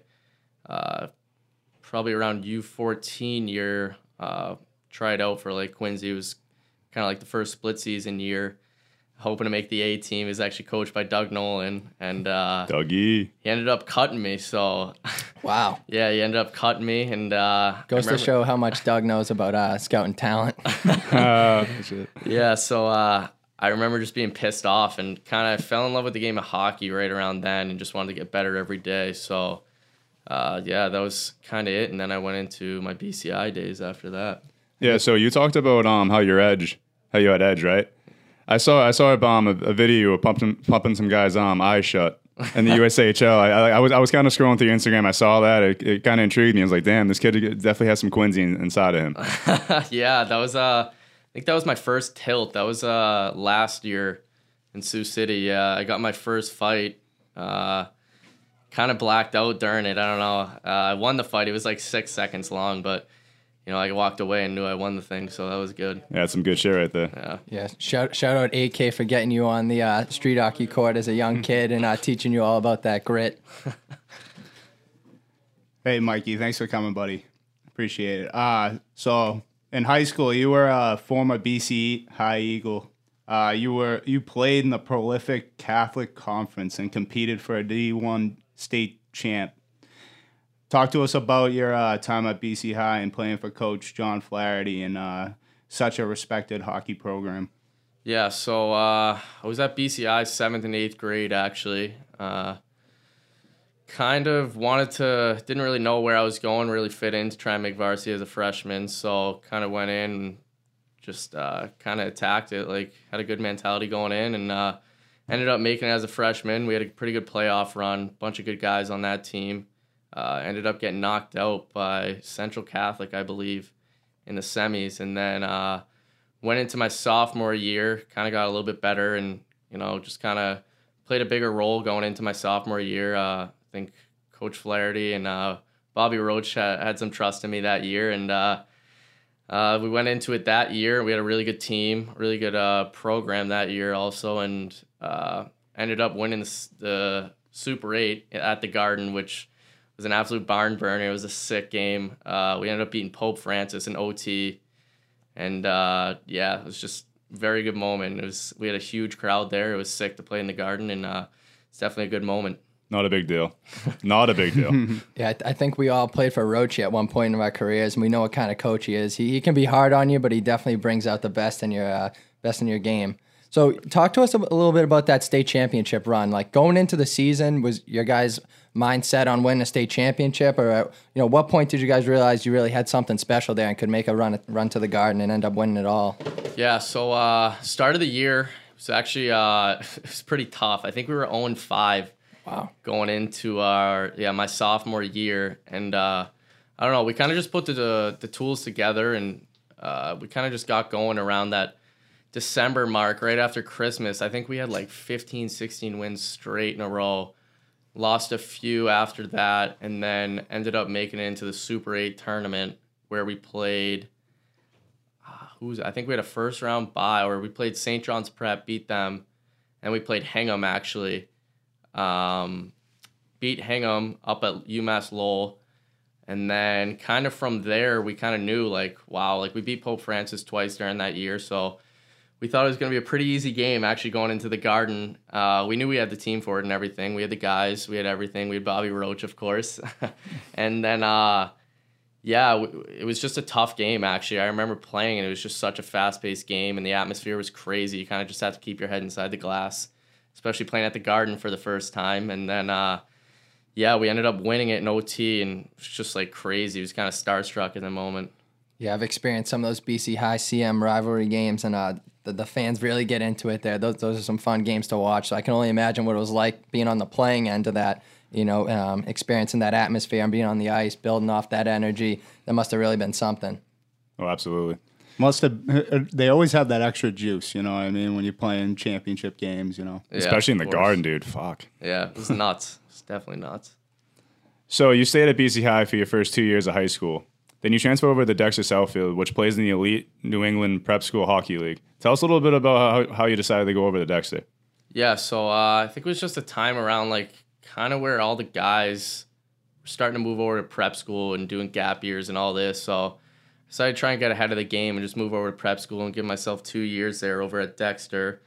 And uh, I was choosing between a few schools, Lawrence Academy, Thayer, uh, a bunch of those schools. And then uh, my sister actually went to Dexter, so my parents just thought it was easy for me to go there too, and she loved the school, so I ended up uh, moving over there. Just better hockey program, and nothing against B C I. It was great. I did my time there and everything, but uh, went over to Dexter, uh, did my junior and senior year there. Uh, so it's it's different. It's not the Super Eight. It's called the Elite Eight, but uh, made it to the semis my first year, and my as it was my junior year, and then. Uh, We actually made it to the finals my senior year. We lost both times, but you know it was definitely a good, uh, definitely a good experience, and a lot of good hockey players come out of the prep school. Yeah, that's great. You you um you did Super Eight, you did the Elite Eight, you you did two both tiers, and matured as a hockey player. That's that's great. How did the um, level of competition differ from you know Mass High School hockey playing with B C High, then to playing you know the um, juniors or prep school over at Dexter? Was it you know was it a big jump? Did it take a little bit of an adjustment, or did you kind of fit right in right off the bat? Yeah, so I think uh, I was thinking about going to a prep school, actually, my freshman year, but I remember just going to a few of the games and just, like, knowing myself that I wasn't really able to play, so I decided just to go over to B C I just so I can get my, you know, foot in the door over there and trying to just, like, play some good hockey and then, you know, get some games under my belt and just better my game over there. But, uh, yeah, it was definitely a big jump uh, going over to Dexter, so it was just, like, in high school, you didn't really see guys committed to top Division One programs, and then heading over to Dexter, like you, you were playing against guys that were drafted and uh, committed to these big hockey schools. So, you know, right then and there, my junior year, I know this was a spot for me to be, and uh, ultimately just try and get committed out of uh, Dexter or my half-season team. So I knew I was in the right spot. Awesome. Yeah, so if you haven't uh, already found out, we're kind of taking you down a trip down memory lane here. So once you finish your senior year at Dexter, now you end up playing in the U S H L for Sioux City. What is the U S H L for those who are listening that haven't heard of this league before? Yeah, so it's uh, it's Tier one junior program, United States Hockey League. It's uh, I'd say probably one of the best junior leagues around. Um, you know, it's based out in the Midwest and few like few teams, Chicago and here, and um, yeah, so it's basically you get drafted into uh, this junior league, the U S H L, and whatever. You have like multiple years to get drafted throughout your high school career, freshman, sophomore, junior, senior. And uh, I actually never got drafted. I got passed up the first three years and then ended up having a really good senior year. So I got drafted in like, it's called like a phase two, which is for like the older guys basically. So I actually got picked like first round. I think it was like twelve, ten or twelfth overall. I don't know what it was, but I was pumped for that. So I actually went out to try out um, and actually men- ended up making the team. So it's awesome. Sounds like it's another stepping stone in your hockey career, trying to get you to the next level. Uh, how did you end up so far away from home playing in the middle of Iowa, and what was that experience like? Yeah, uh, it's definitely weird getting the call that day uh, during the draft that I was going out to Iowa. So, uh, yeah, I was, I don't know, I was thinking about playing around here, a few N C D C teams and everything, but, uh, you know, recently just committing to UMass my senior year, they said it was the best option to go to the U S H L, and uh, I listened to them, great coaching staff over there, and they know what they're doing and talking about, so I started just listening to them and made a talk to my family, and it was the best place for me to go, and it's definitely a big adjustment, you know, coming from Quincy and Boston and all that city, uh, and then you're just going out to the cornfields kind of, and it was uh, it's definitely a big adjustment. But middle of nowhere. Exactly. You're, yeah, you're out yeah. there moving a bunch of hay. You're herding the cows, and you're like, oh, I got a game at six. Yeah, you see mm-hmm. farmers and everything out there. But no, it was good. I mean, it, it was it was different uh, atmosphere, but it was good for me. Yeah. Any uh, any good stories you want to share with us from your time at Sioux City, and uh, what, what do you have to say to the fans in Sioux City uh, now that your career there is officially over?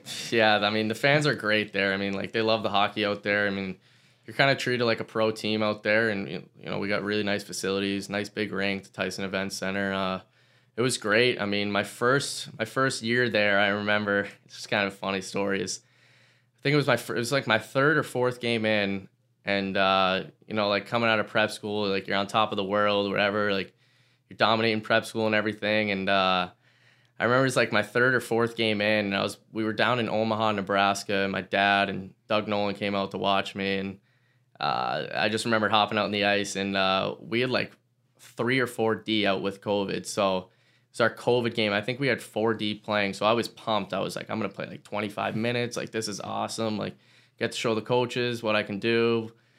So I remember going out there my first shift. Uh, it was just like puck D to D, and I just get blown up on the glass, like completely blown up. I'm just so out of it.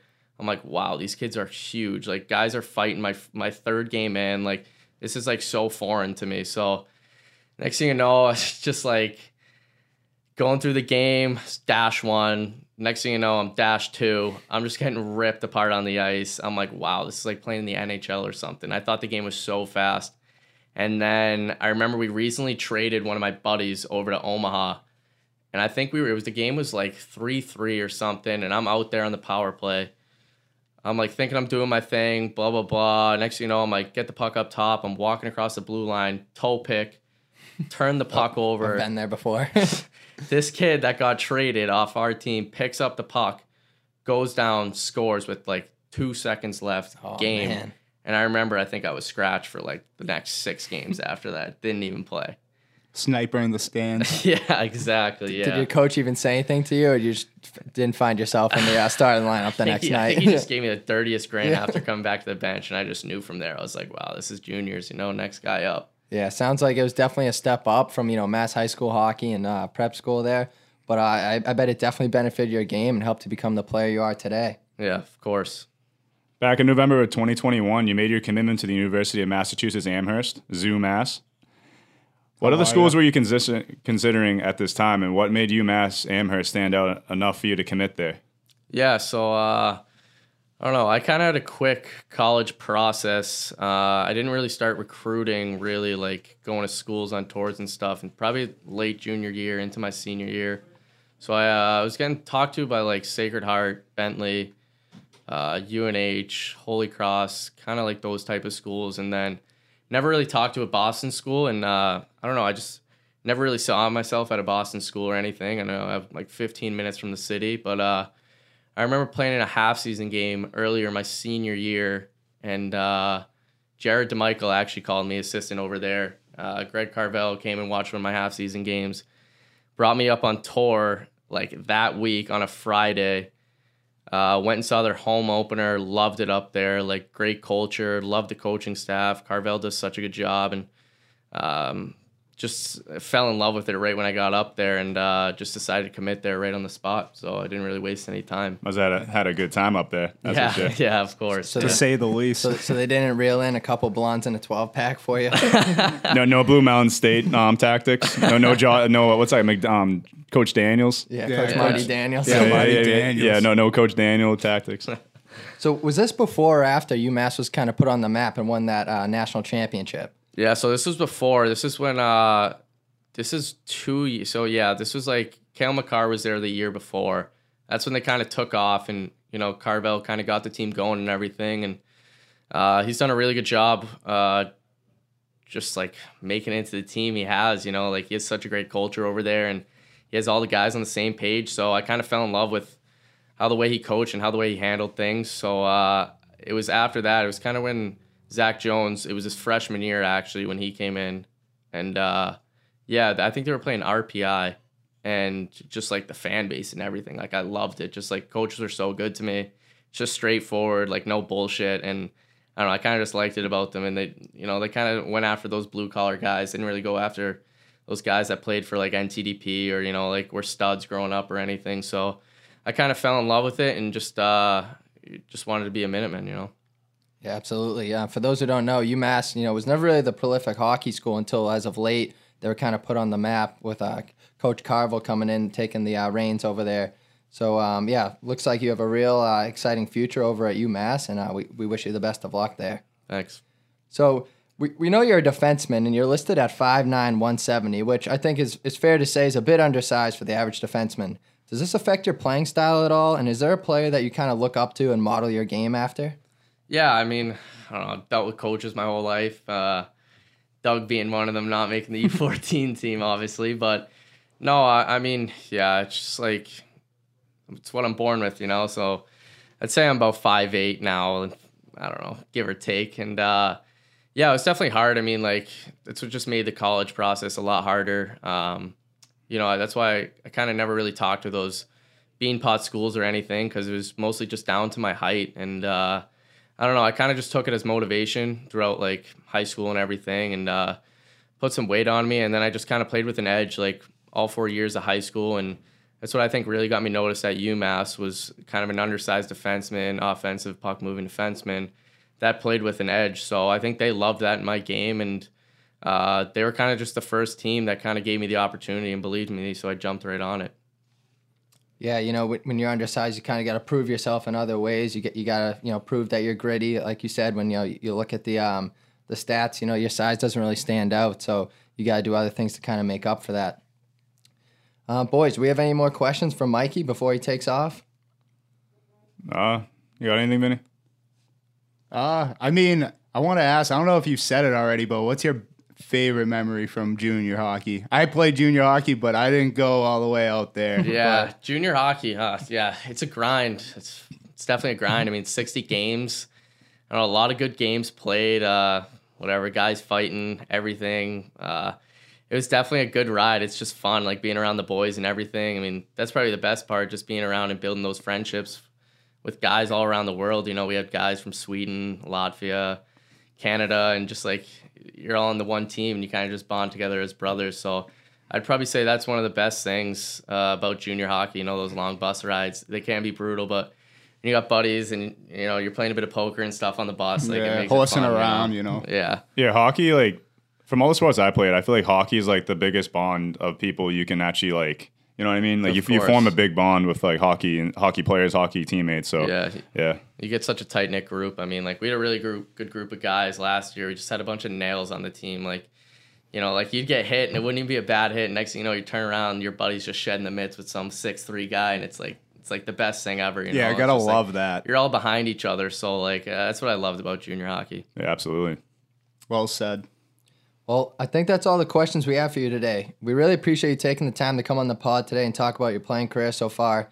We wish you the best of luck. We look forward to seeing you out on the ice in a UMass jersey next year. Uh, you know, definitely we'll we'll try and catch a couple games when we can. And uh, when you make a run at the Natty, you know, better have a couple tickets waiting for us. yeah, for ho- sure. Hopefully the high slot bump works for you. Oh, yeah. I'll all grab right. you guys some tickets for sure. Absolutely. Thanks, guys. Thanks for coming on, buddy. Thanks. Thank appreciate, appreciate it. it, man. Thanks, Ben. All right, moving on. We're going to recap some uh, women's Olympic hockey here. So pool play is officially complete, and we are now on to the knockout stages in the women's Olympic hockey tournament. Canada seems to be the heavy favorite after going four and oh in the preliminary rounds and outscoring their opponents by a combined score of thirty-four to five. The United States, States looks like they would be the best bet to disrupt Canada's chance at winning gold. They lost to Canada in the final finals of the preliminary round in a tight contest by a score of four to two. The other countries who qualified for a chance at winning a medal are Finland, Japan, Czech Republic, and Sweden. The U S faces the Czech Republic tomorrow night at eleven p.m. What's our thoughts, boys? Does anyone have a chance to take down this team, Canada?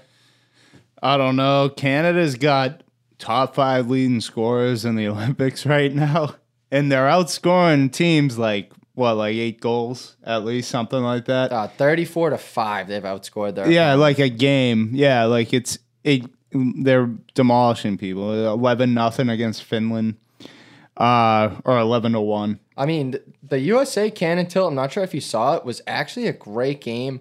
U S had fifty-one shots on net, and Canada's goalie kind of stood on her head there. Um, Sounds like it. I think at some point in this knockout stage, we're due for a U S versus Canada matchup, whether it's in the semifinals or the finals for the gold. I, I hope it's in the gold medal matchup. That would be unbelievable to watch. Um, U S won the gold back in twenty eighteen and Canada won in twenty fourteen. So this is going to be the rubber match between these two squads. Both teams have been very good and very evenly matched. But, you know, I got to ride with Team U S A to beat Canada at some point in the medal round and take home the gold. These girls have been tough all tournament, and I don't expect them to go down without a fight. Uh, Amanda Castle. Oh, yeah. She She's nasty. Sister of Phil Kessel. Yeah. Dirty. Yeah, yeah. I, I mean, they got to be playing in the gold medal. I think there's, there's not much uh, competition when it comes to women's hockey other than U S A and Canada, I would say, you know. But we'll see. I mean, there could be a dark horse out there. I haven't been watching much because obviously the time difference. But yeah, it's tough. The games are either at like two a.m. or like eight a.m. when I'm usually work hours. It's tough. But um, yeah, it seems like U S A and Canada are definitely a, a tier above the rest here. Like you said, you never know in these Olympics. There, there could be a dark horse that comes out of the, you know, the shadows. But at some point, I feel like it's got to be U S A, it's got to be Canada, and it's going to be must-watch hockey. It's only right. Yeah, so I think just like it's probably Canada and U S in the in the gold medal game, like it usually is, like every every Olympics, like even every year they play each other, and it's an absolute tilt. They play each other in an All-Star weekend too. I think it was like twenty eighteen or something like that, twenty nineteen, and it was an Aussie like another tilt. Like it was just like close, really close game. Um, watch out for my for my girl Hillary Knight though. Mm. Ever ever ever since she came onto the scene or whatever, um, she's just just been lighting it up. Like she's just been like one of the better players on that team. So, it, like I, I don't know what her stats are right now. I'm assuming Hillary Knight. I got them right here. Hillary Knight's got uh, three goals, two assists, five points in four games, plus four rating. Is she playing Decent. with Castle? I'm not sure if they're on the same line because they, they got up. the same plussy. Uh, that, yeah, I I haven't been watching to tell you the truth, just looking at stats, but I, I've seen a few highlights yeah. here and there. I've watched a few games, dude. These games have been fun to watch. U S A's looked pretty dominant. I didn't catch that U S A-Canada game. I wish I did. I caught the highlights, but it's going to be must-watch T V, and uh, regardless, I'm going to make sure that I, I tune in. I think everyone else should, too. These girls have been putting on a show, and it's going to be a it's going to be a dogfight, you know, for that gold medal. That both these teams want it, and they want it bad. It, it's the two pinnacles of the hockey world for the women's um for the women's division, and they're going to go out there. It's going to be a heavyweight battle. They're going to be exchanging blows. Last person standing. It's just crazy looking at these all-around stats who, like, who's like top ten. It's like set yeah, I think one Canada through has the one, top seven. One through seven is just Canada. It's just like no one's a minus.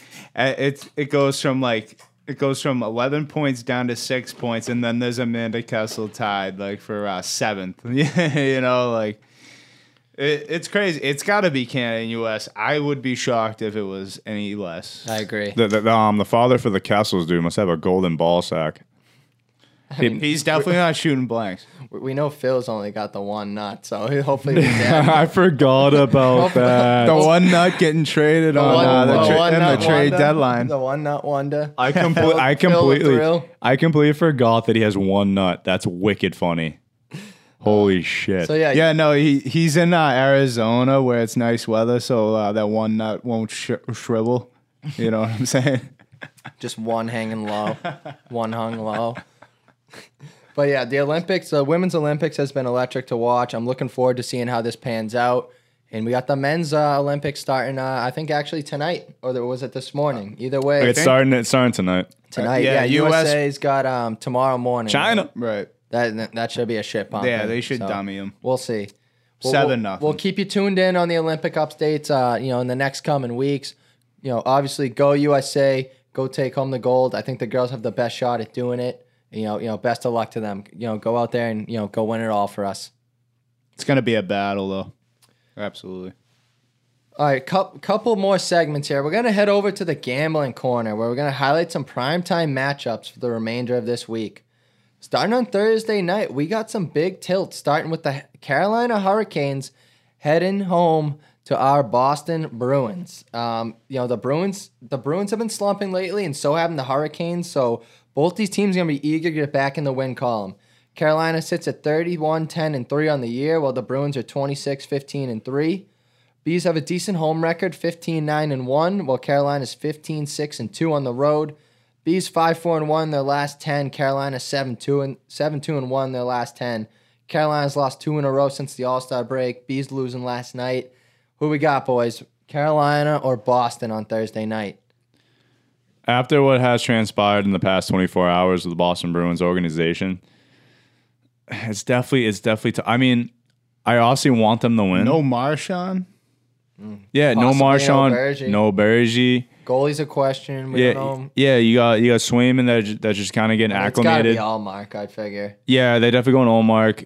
Like you got you got Swayman trying to get acclimated. Obviously, Allmark's been been the guy like so far. So obviously, they probably got to go with him to try to get that try to get back on track.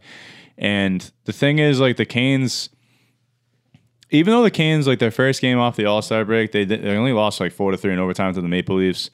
And, and then they had a poor showing against the yeah, Sens that night. Loss. Yeah, but I can see the Canes coming back. I, I like it's, it's a tough game for me to like to try to decide because obviously I'm a huge Canes guy. I think they're cup ready. I like I think like obviously they're like one of the better teams in the league, and obviously I'm a huge Bruins fan. So like it it's a, it's gonna be a tough one to pick from for me. Yeah, I mean the Bees are kind of behind the eight ball here with you know Marchand looking to be out, potentially Bergy too. We just haven't been playing well. Oh, Bergey's out, I think, already. Yeah, they said he's day-to-day, yeah. But I doubt he plays on Thursday. I saw that, something earlier saying a, he was definitely out. Yeah, I mean, yeah. I, I I mean that's probably the smart move to rest him. Uh, it, it's tough picking against the Bees, but you know, going off their last matchup on January eighteenth, Carolina pumped us seven to one. And we were fully healthy. Fully healthy team, and now we're kind of shorthanded here. You know, I, I figure the Canes going to be pretty decent favorites. Um, yeah. You know, I, I probably wouldn't put my money on it because I'm not one to ever bet against Boston sports like that. But gun to my head, I'd have to say the Carolina Hurricanes win this game, get back in the win column. Bees are going to struggle for a bit, but like we said earlier, they got time to get back on track. Yeah, yeah. Obviously, like what they said, big Bees guy, but Carolina's just... Two one goal losses like that, you know, they're going to be hungry. They're probably way deeper deeper than yeah. the Bruins, even though they're missing uh, Kotkaniemi. I can't fucking say that still. uh, yeah, Kotkaniemi, whatever. I don't care. I'll take the L. I'll keep saying it. uh, and then Teravani, he's day to day. You never know. He might be he might be active tomorrow. So then there's another guy. Yeah. So, and then, it, I don't know. It's I mean, just, it, it would be an impressive win if the Bees can pull it out. But like I said, I got to go with the Canes. Is it a consensus pick Can- on the Canes, Canes boys? Canes. Yeah, yeah. So, like, the thing is, like I said, like, before, like, you guys talked, I said, like, I don't know who I want to pick, but the writing's on the wall right there. Canes are just deep as hell. They're probably the, one of the most deep teams in the league. And, like, Ossie Kotkaniemi's out, and, like, Teravainen, um, he he has that he has that uh that hip injury, or whatever injury he has. He's out. He's day-to-day. And, again, you got no Bergy, you got no Marshy, like, defense is questionable. You don't even know what the hell they're going to be bringing. And no one's been stepping up other than who was on the first line. I know they spread them out. Like, Pasta had two goals. Pasta without Bergy and Marsh. Well, I mean, I mean, Halsey's been feeding him, though. Yeah, no, I get it. But I'm saying there's no one else stepping up, like, getting around the net, tucking the puck, or even just scoring. You know what I mean? It's no, just, I, I one hundred percent it's just agree. Not, yeah. yeah, it's just that I, when I see Pasta score two goals the other night, I'm like, all right, so you're paying Charlie Coyle like what six, seven mil a year to what?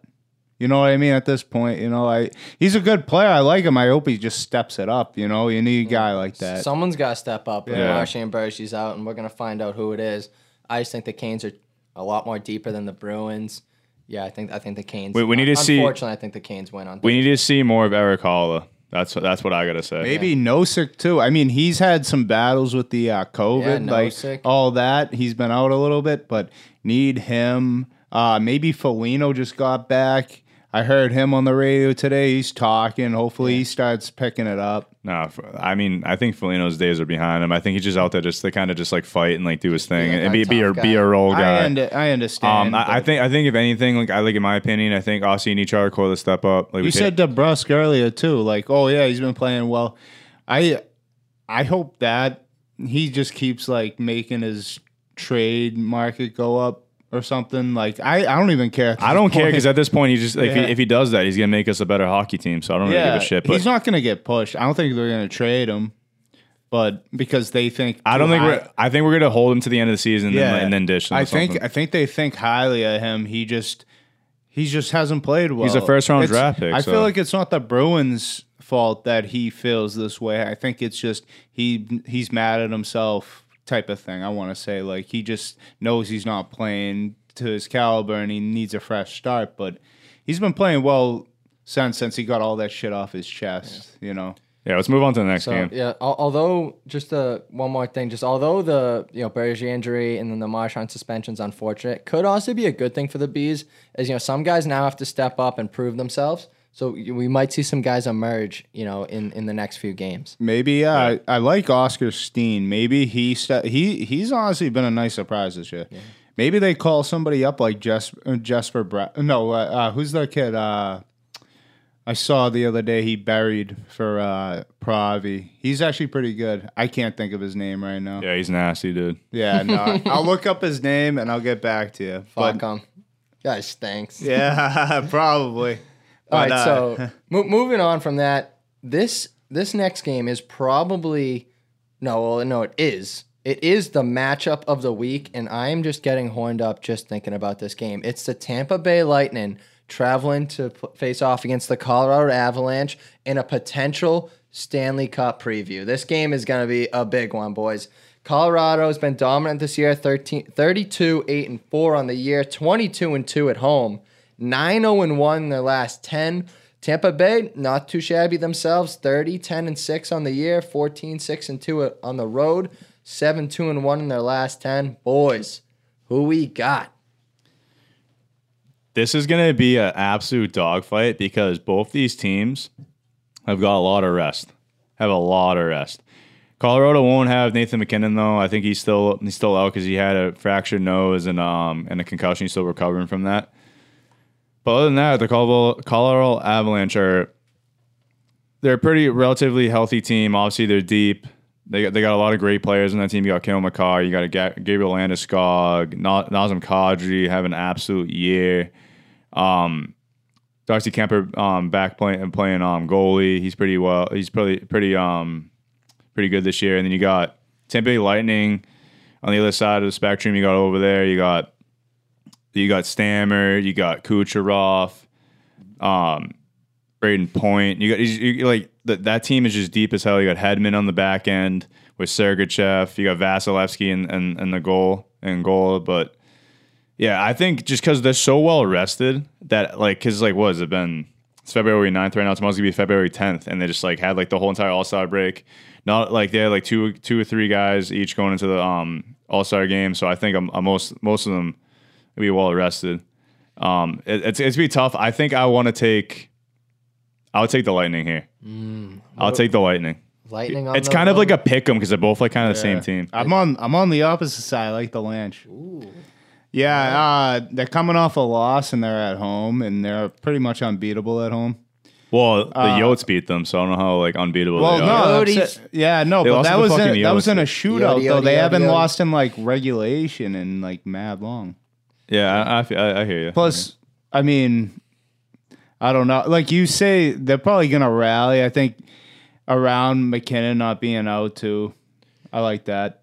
So.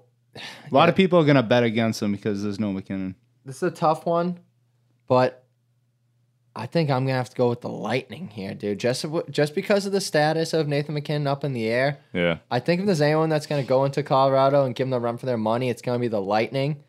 And I don't know, just for some reason, just seeing these two teams, something to me screams, take the over. I don't know what it is. Even though we got two great goaltenders with Vasilevsky and Kemper, something about this game, just both teams off a break, so well rested. A lot of firepower. I think there's going to be goals galore. Dude. I mean, Va- Vazzy kind of was, he was in the All-Star game. Yeah, but no, but he has like rest. So the thing I is. Under, no, I understand. Plus, he hasn't, in my, per, me personally. Is Vazzy I don't even think, started? I don't think he, oh, well, yeah. if he, start, if he starts, he's honestly been okay this year. I, I don't think he's been as good as he could be. Yeah, no, he can, he definitely can be better. But the thing is. So my thing is with that Carolina um, Toronto game with Frederik Andersen, he went straight from Vegas all the way to Toronto. It's so a ob- tough turnaround. Yeah, it's dude. a tough turnaround. But the thing is, Vasilevsky went from Vegas to Colorado, which is like a fucking, like, what was that, like a bus stop? Yeah, it's probably not too far. Yeah, it's a bus stop. So you go there and then like, he has like, like two two nights road. rest, like just like whatever.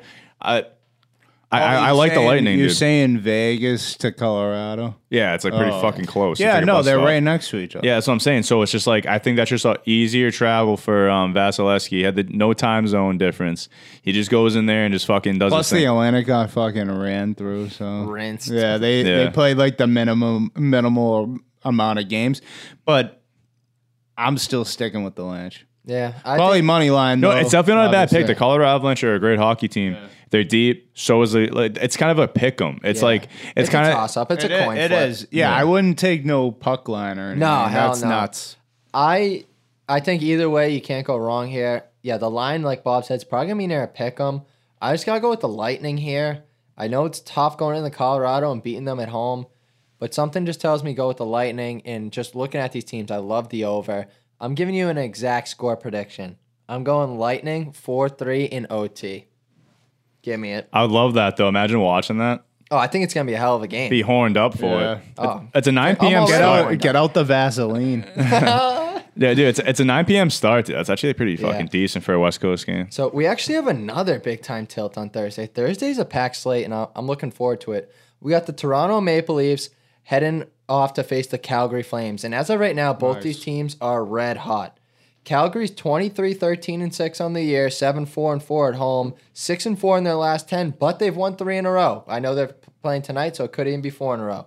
Toronto, thirty, ten, and three, thirteen, six, and two on the road, eight and two in their last ten, and they've won six in a row. Boys, this is another tilt. What do we got? Leafs or Flames? So... Well, what we mentioned earlier, Auston Matthews had that um, that head injury. Doesn't seem too serious. We don't know when he's going to come be coming back, but I don't know. Like I like the Flames, man. I think I think they're gonna um just hold their own at um at home and fend off the Leafs. Like that's all I really got. Like I just had the feeling. Like I really have no analysis for this. I just like kind of just like I think they're like ready to go. Um. Yeah. yeah, yeah. Um. So right now the Flames are up four nil on the Knights. Wow, and they're at home, and they're at and they're at home. There you right? go. Yeah. The Flames are at home tonight. That's gonna be four in a row. And they're going, Flames. they're staying home, right? Yep. Y- oh, yeah, yeah, it's at home. Oh yeah, I would, I would probably take the Flames back to back. Like, well, they're playing back to backs, right?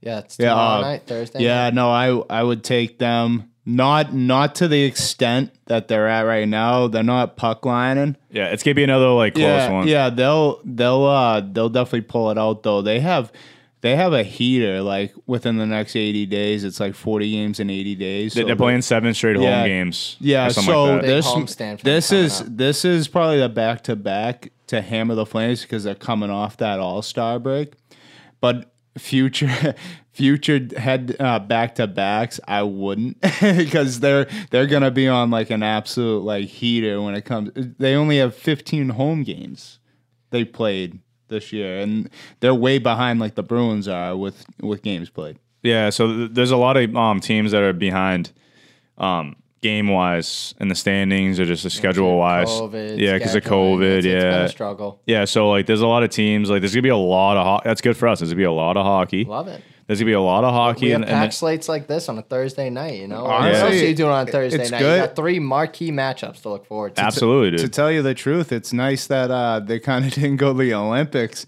because right now there would be no puck right now. That's you know? true. Yeah, yeah. I mean, hindsight. I mean, not hindsight, but like brighter side. But brighter side of the spectrum, yeah, we got a lot of hockey right now. But I, I, I kind of wish we were watching the Olympics right now. Yeah, though. Me too. But you wouldn't really be watching them. Though. But we aren't. But we still got time. I would have stayed up. Are you kidding too, me? They're like, what, I would stay. I would stay up to watch Connor McDavid go out there and just dusty. Yeah, it no, comes I around feel once yeah. every four years. Yeah, I feel you. That. Me too. Me too. And I'm but pretty I'm sure saying, the, the U S tough. team, the U S team would be fucking nasty too, dude. Like I think we yeah. like like that whole this this Olympics would have been insane. Canada would have ran with it. Probably, but you never know. But you never know. Yeah. yeah. I mean, you know, it sucks we're not going to see the Olympics um, as we originally planned with those um, high-caliber players, but we still got matchups like this. I'll give you my pick. I'm going with the Flames. They've just been rolling lately, especially at home. They're red hot, no pun intended. The Flames going to keep on flaming. Give me the Flames uh, against the Leafs. I know I got burned betting against the Leafs the other night, but I, I would put my money on the Leafs, uh, on the Flames here. Is that a clean sweep right there? What? We all take Flames? I think that's a consensus. Yeah, yeah, yeah we take Flames. Wow. Yeah. Fade us. I mean, after you said, yeah, you probably should fade. No, but the fact that you said four nothing right now, I was like, all right, let's go. Yeah. especially against Vegas. That's a big win. Yeah, Vegas is Vegas dirty. Vegas was kind of due. Yeah. So they were wor- rolling. Friday night, not nearly as good as a slate. There's really one key game here. It's uh, the Winnipeg Jets going off to face the Dallas Stars. Two teams that are, you know, right on the um, cusp of a playoff spot. So both teams going to be doing whatever they can to get a win and start to get hot. Dallas twenty-three, eighteen, and two on the year. Played well at home, fifteen, six, and one at home, five and five in their last ten. Winnipeg, you know, starting to get going a little bit. They're nineteen, seventeen, and seven on the year, eight, nine, and six on the road. three, five, and two in their last ten. But they got to start turning things around quick. What do we think here, boys? Jets or Stars? Give me the Jets because last night... They look good last Dude, night. They beat the Wild two nothing. The Wild... Hellebuck. Hellebuck. Yeah, he played unbelievable. Don't sleep on him. And um, and they, and they got the little um, the little double fight, the little Donnybrook in that game, too. Oh, I love that. Yeah, that was unbelievable. Um, So, like, the Jets... Foligno. Yeah, Foligno got fucking buried and then uh, and then just turned out to, like, a little, like, little melee kind of thing, but... The Jets, they went out there, like like you said, they need some urgency. They went out there with some urgency. They went out there, they banged some bodies, they made some big hits. They they were just gritty. They went out there, played really good defense. Hellebuck played unbelievable in that. And then you then like they just buried whatever, like they whatever opportunity they got, they scored. And they they held to the, the Wild to a um and, and like scoreless, like they shut them out, which is like the first or second time this year that the like that's that's a pretty good feat. Dude, the Wild had won what like I think they'd won like seven or eight in a row. Yeah, no, exactly. No, they were rolling. Yeah, they're yeah. eight. They're eight, one and one in the last ten. Yeah. Dude, the Wild must have just went out to Cabo, ate like shit, had a couple uh, too many beers. But um, I would say right now I'd take the Jets because I mean the Stars. Like, well, we'll see how they how they bounce back from the All-Star break. They haven't played yet, but um, yeah, I would take I would take the Jets. This uh, my this opinion. Game, man, they're like what. It's they're five and six. Oh my, my bad, my bad. Stars are playing right now. They're up four to three on Predators. My bad. Mm. They're playing so right now. They're five and six. They're just on the cups, cusp of uh, the playoffs. So and they're right behind each other. It's the Stars have, have forty eight points. The Jets have forty five. Bob, is Dallas home tonight? Yeah, they they're up four to three with a minute left on the Predators in regulation. So you said the Jets are up right now. No, no, no, no, no, no, no, no. The Stars are playing the Predators Jets right now. Jets played last night. Oh, yeah. oh, oh. You're yeah. saying the Stars. Yeah, no, that's oh, what I'm saying. Because okay, I right, corrected right. myself because I said the Stars haven't played yet. They're playing right now. And they're winning. They're winning yeah. four to three against the Predators, who is a pretty good hockey team with a minute left in the third period. Yeah, I'd I'd roll. I uh, that's that one's tough. Uh, the Jets have not been playing well this year. Uh, they have the right, roster. They just can't yeah, right around five hundred. Uh The Stars just have have that talent, and they have the glue. You know, they have Pavelski, Sagan. Heiskanen is nasty. They got Ben uh, and that kid, uh, the goalie, Ottinger. Yeah, Jake Ottinger. Jake yeah, Ottinger. He's been playing pretty good. I, I said something that they needed a goal. I think it was the first episode I said, oh, they need goalie if that kid's their goalie. I was like, I saw some highlights. I was just like, oh man, yeah. I'm I was wrong about that. I think the Stars have just been waiting for someone to kind of take the reins in net, and it looks yeah. like Jake Ottinger's yeah. uh, emerging to be that guy. He's been playing well lately. Uh, you said the Stars are winning at home tonight. I've gotten burned betting against the Stars at home in the past, so you know I'm gonna learn from my mistakes here. I'm gonna go Stars. I think the Stars yeah. at home are, are pretty deadly. Um, yeah, give me the Stars over the Jets. Oh, they're at home? Oh, okay. Even better. Yeah, Stars are at home. So that's really the only um, game to look forward to on Friday night. Saturday, we got a couple decent games. Um, once again, fin- uh, features Winnipeg, and this time it's Winnipeg traveling to Nashville to face off against the Predators. Nashville have been playing well, twenty-eight, fourteen, and four this year, fourteen and seven at home, five, three, and two in their last ten, and we just uh, talked about Winnipeg and their record. They're right around five hundred. What do we think here, boys? Winnipeg or Nashville? Um, so you got two like all uh, not all star because Hellebuck didn't make the all star team. Hell of this year. A goalie matchup here. Yeah, so you got two you got two good goalies. You got U C Saros, who's the first um first year all star for the Predators, and you got Hellebuck, who was a Vezina winner not too long ago. So you, you got two goaltenders. Um, both both defenses are pretty solid. Um, for the Jets and Predators, Predators got Roman Josi in the back end. You got Nate Schmidt in the back end back end for the Jets. Honestly, they're both like kind of similar teams in my in my opinion because for all right, so they're pol- they're kind of polar opposites. You got Jets that were supposed to be like, oh yeah, like they're they're supposed to be top of like the Pacific, At oh, least contending, you know. Oh, no, Pacific, my bad. Central. Be, be the top of the Central. There's six in the Central right now. Yeah, yeah. Himself, you know, in a little bit of a hole here. Exactly. Um, looks like they're going to miss out on the Probably playoffs. Probably competing with the Avalanche, at least. Like, one and two. I mean, dude, you look I at think. their roster from the top to the bottom, and it, it's a solid roster. Yeah, they shouldn't be. For some reason, they just can't get going. So, pre-se- the preseason, they were, they were, like, pretty much predicted to be, like, probably, like, top-tier Central.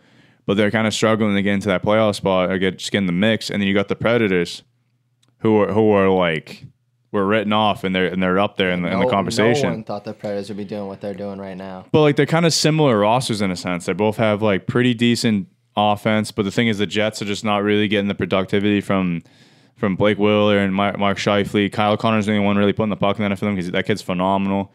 And then the, the the Predators, they got they they like they got Philip Forsberg, they got Ryan Johansson, they got they got a lot of good players up there as well. So it's like they're pretty much the same team to me, but I would say Predators on this one because I think the Predators edge them out when it comes to just like goaltending and just like overall just like productivity. Yeah, I like I like the Predators a yeah, lot. Um, uh, I think it's gonna be a consensus. Yeah, the Jets. Yeah, the Jets. They're just not playing well. They're just mm. not. They're. They, it looks like they're just not interested. Like, they fired their head coach and then hired... Did he, did he resign? No, yeah, no, he resigned. Oh, he, or he resigned. Sorry. Yeah, he stepped down. But yeah, I liked how the... He stepped down, but, like...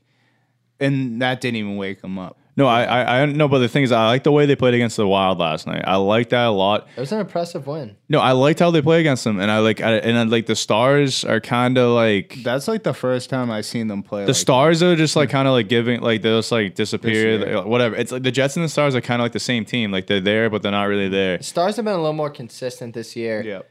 Um, but yeah, Winnipeg just really, you know, like they haven't found that consistency. They haven't been able to play, you know, good hockey night after night. And that's kind of why they're hovering right around five hundred not, right now. It's not even their goalie either. No, like, uh, he's, it's not. He's he's playing well, but like I, it's gotta be it's gotta be their defensive structure that's not parking the bus. They're, they're struggling low. to score goals too. They rank twenty-first in the league in goals per game with two point eight. They're just struggling to put pucks in the back of the net. I think Blake Wheeler, their captain, has like two goals. Yeah, yeah, he's been and, struggling. Isn't he? Isn't he hurt too? No, he's just been struggling. I, he might, he might have been hurt a little bit this year, but he's been struggling. But the thing is, like, I'm gonna, I'm gonna go in. So the reason why I'm picking the, like, I picked the Jets for the Stars because I like because they're fluctuating. They go from they win, lose, win, yeah. lose, or whatever. So I'm going roller coaster. So obviously, like, they win. I'll give them like an other win against the Stars, and I can see them just like.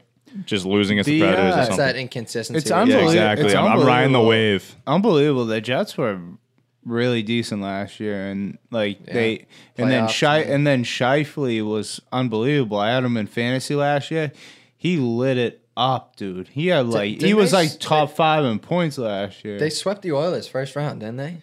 Yeah, yeah, yeah, yeah they yeah. shit on them. Yeah, they, yeah. They they made a run, and it just like oh you let oh they don't even have fans. In Canada, right? Yeah, now. I, I think fifty percent. Like, the Bell Center said they're allowing fifty percent. I don't know about the other Canadian. I wonder what happened. Everything else is like it's that. Like um, Vancouver Canucks came out said fifty percent. Um, but my pick for this one, I'm gonna have to fade the Jets here again. Um, they've just been yeah. too inconsistent. You know, a team that's been struggling to score. As good as a goalie matchup is this going to be? I just don't see them putting many goals past U C Saros the way he's been yeah, playing. He, I th- I think it's gonna be a low scoring, gritty game. Like. Two to one, maybe three one with the empty net. So if you take the puck line, pray to puck line Jesus, pray to the N H L gambling gods. But I would or take, don't do it. But I, yeah, or just don't do it because I, it it's tough. But I would take Nashville here uh, on the money line. There's one other marquee matchup on Saturday night, and it is uh, the Carolina Hurricanes traveling to Minnesota to face off Ooh. against the Wild. Pretty good game here, boys. Heavyweight matchup. Yeah, big time heavyweight matchup. Both teams of you know bit of a losing streak. Um, since the All-Star break, but you know, one of these teams gonna get back in the win column. Who do we like here, boys? We like the Wild at home, or we like Carolina on the road after they face um, Boston? What do you think here, Vinny? Uh honestly, I if Carolina wins, they might start going on a heater. Uh, they're probably gonna get some guys back too, like Teravainen's day to day. Uh. Uh, Kotkaniemi, I know I'm horrible. I cannot say it. Yeah, chirp me all you want. But, uh, yeah, no. Uh, so, yeah, no, if they get those guys back, they're going to start going on a heater. So, I will probably take the Canes if they're fully healthy. I like, I love Minnesota though. They were one of my ups. Uh, last, I think it was last episode or the one before. But anyway, yeah, no, I love Minnesota, but I'm gonna have to go Canes because they're gonna have to start going. They're gonna start winning win streaks. It's a tough one, Bob. I'm gonna snap this one over to you because I'm still unsure on this pick, to be honest. Two All-Star goaltenders. Uh, like pretty much similar, like offensive talent. Both teams built pretty similar. You're right. It's like it's such a tough. That's literally such a tough breakdown because we could flip a coin here. They're, they're all like they're deep defensively, deep offensively. They both have all-star goaltenders this year. Um, it really depends on who's in and who's out that game. If they got any injuries, like or whatever, because like any, I know they're deep enough, but like. My uh, with our experience, I know you guys experience this, but like our experience with like in hockey is like if you have like one person take out of your lineup, it could be a third liner, it can f- change the whole entire just like just just recipe of your team. So Wild just lost to the to the Jets two nothing last night. They got shut out. That was the second time they got shut out that this year. They might they might. end up just going back on a heater. They might just be all right. That was just like an all-star fucking hangover, whatever. They're not going to heater. Canes, the Canes look pretty fucking good right off of the all-star break. They only lost four to three to the to the Maple Leafs. They kind of blew a lead there though. So I don't know. I'm a big Canes guy. I'll just go with the Canes here, to be honest, because it's honestly a toss-up, like you said. It really is, and I'm honestly staying away from either side here. But something that's really sticking out to me. I know you mentioned the two all-star goalies, but Carolina ranks fifth in the league in goals scored with three point four five goals per game. Minnesota ranks third with three point seven four goals per game. You know what that means? Yeah. The over. Yeah. Hammer yeah. the over. Yeah, no, don't, don't, don't, even, don't even try to get a winner. Just hammer the just over. Just hammer the over. Yeah. Watch this game. I kick back, root for goals. And just root for goals. I, you know, I could, you know, Minnesota get, get, coming off a shutout against them. I feel like they're gonna be fired up, dude. Looking to you know put the puck in the net early. And that's what I'm saying. They, they're gonna be fucking give me fired the over up here. Yeah. I could see. Over. Honestly, I love the way Cam Talbot looked in the All-Star break. He did look like, good, and I could see him maybe going nuts in that game and just stopping everything. But the Canes have been on a skid right when they got out of the right out of the gates, so I'm going with them. Yeah, it, it's gonna be a good game regardless. Um, but we got one more game we want to highlight here on the Gambling Corner. It's a Sunday matinee matchup, and it's the Colorado Avalanche heading to Dallas to face off against the Stars. We kind of highlighted these teams a little earlier. What do we think here, boys? Avs, Stars. It's gonna be a good one. I got to go with the Stars. I mean, not the Stars, my bad. The Avs. I just, I think the Avs are too much to handle for the Stars right now because the Stars have been struggling all year. And the Avs are the Avs, man. Like, especially because I by that time, I know for a fact they'll have Nathan McKinnon because I, I read on an article that says he'll be back for the Stars on Sunday. So you're going to have a bull coming right out of the gate, mm. just horned Hungry. up. Just horned up out there, just fucking Hungry, gra- ready to eat. hunting the puck. Just out there, I'll, I'll, I wouldn't even be surprised if he has like two goals, like one assist, two and two oh, maybe. He, if one, the game he comes back, he's definitely getting one because those guys are just gonna be so like he, he's gonna jumpstart the whole offense, the whole team, like not just the offense, defense. Everyone's gonna be, like you said, horned up that he's there, and it's gonna be unbelievable to watch because he's gonna get at least one. He's gonna get one or two, at least. Yeah, because yeah. they're just gonna they're just gonna set them up. Yeah, I predicted that the Avs are gonna lose to Tampa, so I think they bounce back in this game in a big way, especially with McKinnon returning. Like Bob said, I think he's gonna be a hungry bull, dude, right out the gates, ready to go. I love the Avs here. Take the Avs. Right. Also, I might even puck line them. I I was thinking puck line as yeah. well, Vinny. But what I like even more, I think here is the Avs team total over goals, and you know why? Dallas has kind of had a question mark in net all year. Don't know who's going to be starting this game. It's a few days away, whether it's Ottinger, Holtby. Dallas really hasn't been great defensively. They ranked twentieth in the league in um, goals allowed per game with three point oh two goals allowed. I think the Avs are going to put up a big number here. Statement win, get them back on track. Give me the Avs, give me the team total over. Nice. So we got a good slate of games lined up for the next uh, upcoming days. It's going to be uh, fun to watch. Sit back, relax. There's a lot of hockey coming up between Women's Olympics, knockout stage, Men's Olympics just getting going, and then the N H L has some marquee matchups for you to watch. Um, it's going to be a real fun next few days of hockey. So sit back, relax, and get ready to enjoy it. I think that just about wraps it up here. Uh, we hope you enjoyed today's episode. Thank you for tuning in to the High Slot Hockey Podcast. Be sure to go check us out over on Twitter and Instagram at High Slot Podcast. That's both Twitter and Instagram at High Slot Podcast for more daily hockey content. But before we go, I think Bob wants to sign us off here with his fun fact of the day. Hey, so uh, I I, just, I decided to do um do a hockey one this week. So it's a trivia question. I'm gonna have you. I'm gonna ask uh, you boys over here. Ooh, uh, right, let's go. A, a question to see if you guys actually know your hockey knowledge. So here's the question. You guys ready? I'm ready. Locked and loaded. You guys locked in? Is it multiple choice? No. Oh, damn. I'll, no, actually, no, no. I'll give you multiple choice. All Fuck right, it. Right. I was going to ask no, you the question. No, no, no, no, no. Give it to us first. Give it to us yeah. first.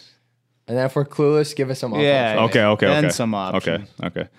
What was the first N H L team that went back-to-back Stanley Cup titles? The first one? Yeah, the first ever team to go back-to-back. Can, can back. you give us the year? Like, the is there a... Like There's no... Oh, yeah, no, there's a year, is but it, no, it, but the year's not going to really get it. Like, it's, is it, it's not obvious, though. It's not really obvious. So on uh, a, okay. it was April fourth, April fourth, nineteen twenty-one was the first. nineteen twenty-one, first the team Leafs? to go back-to-back Stanley Cups. No, the, the, the Leafs aren't even on here for this. No. Wow. Um, um, you know, I'm going to go Detroit Red Wings.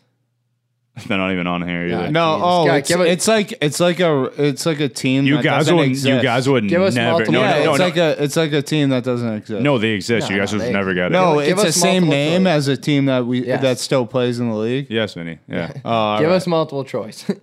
All right. So you got A, Ottawa Senators, B, Montreal Canadiens, C, New York Rangers, and then D, the Vancouver Millionaires. Uh, Ottawa Senators. Let's go with the Rags, New York Rangers. Vinny's got it. Oh, Ottawa Senators are the first back-to-back Stanley Cup champions. I knew Honestly, they were a wagon back then. On April fourth, nineteen twenty, nineteen twenty-one, the Ottawa Senators defeated the Vancouver Millionaires two to one in the decisive fifth game of the nineteen twenty-one Stanley Cup Final. Jack Eichel scored both goals for the Senators, who became the first N H L team to win back-to-back Stanley Cup titles in N H L history. The Vancouver gl- Millionaires were actually a real team. I guess. That's fucking crazy. Their glory days, the Ottawa Senators. I, I guess Vancouver... one hundred never, years ago. The, the Vancouver's like, hey, I guess we should change our name. Still can't win a fucking cup. Yeah, Zing! Doesn't matter. Vancouver, yeah. zero Stanley Cups in their history. Fun fact. There's my fun fact for you. All right. Well, I think that about wraps it up. Thanks, boys, and we'll, uh, we'll see you again next time. Thanks, everyone. Have a good one.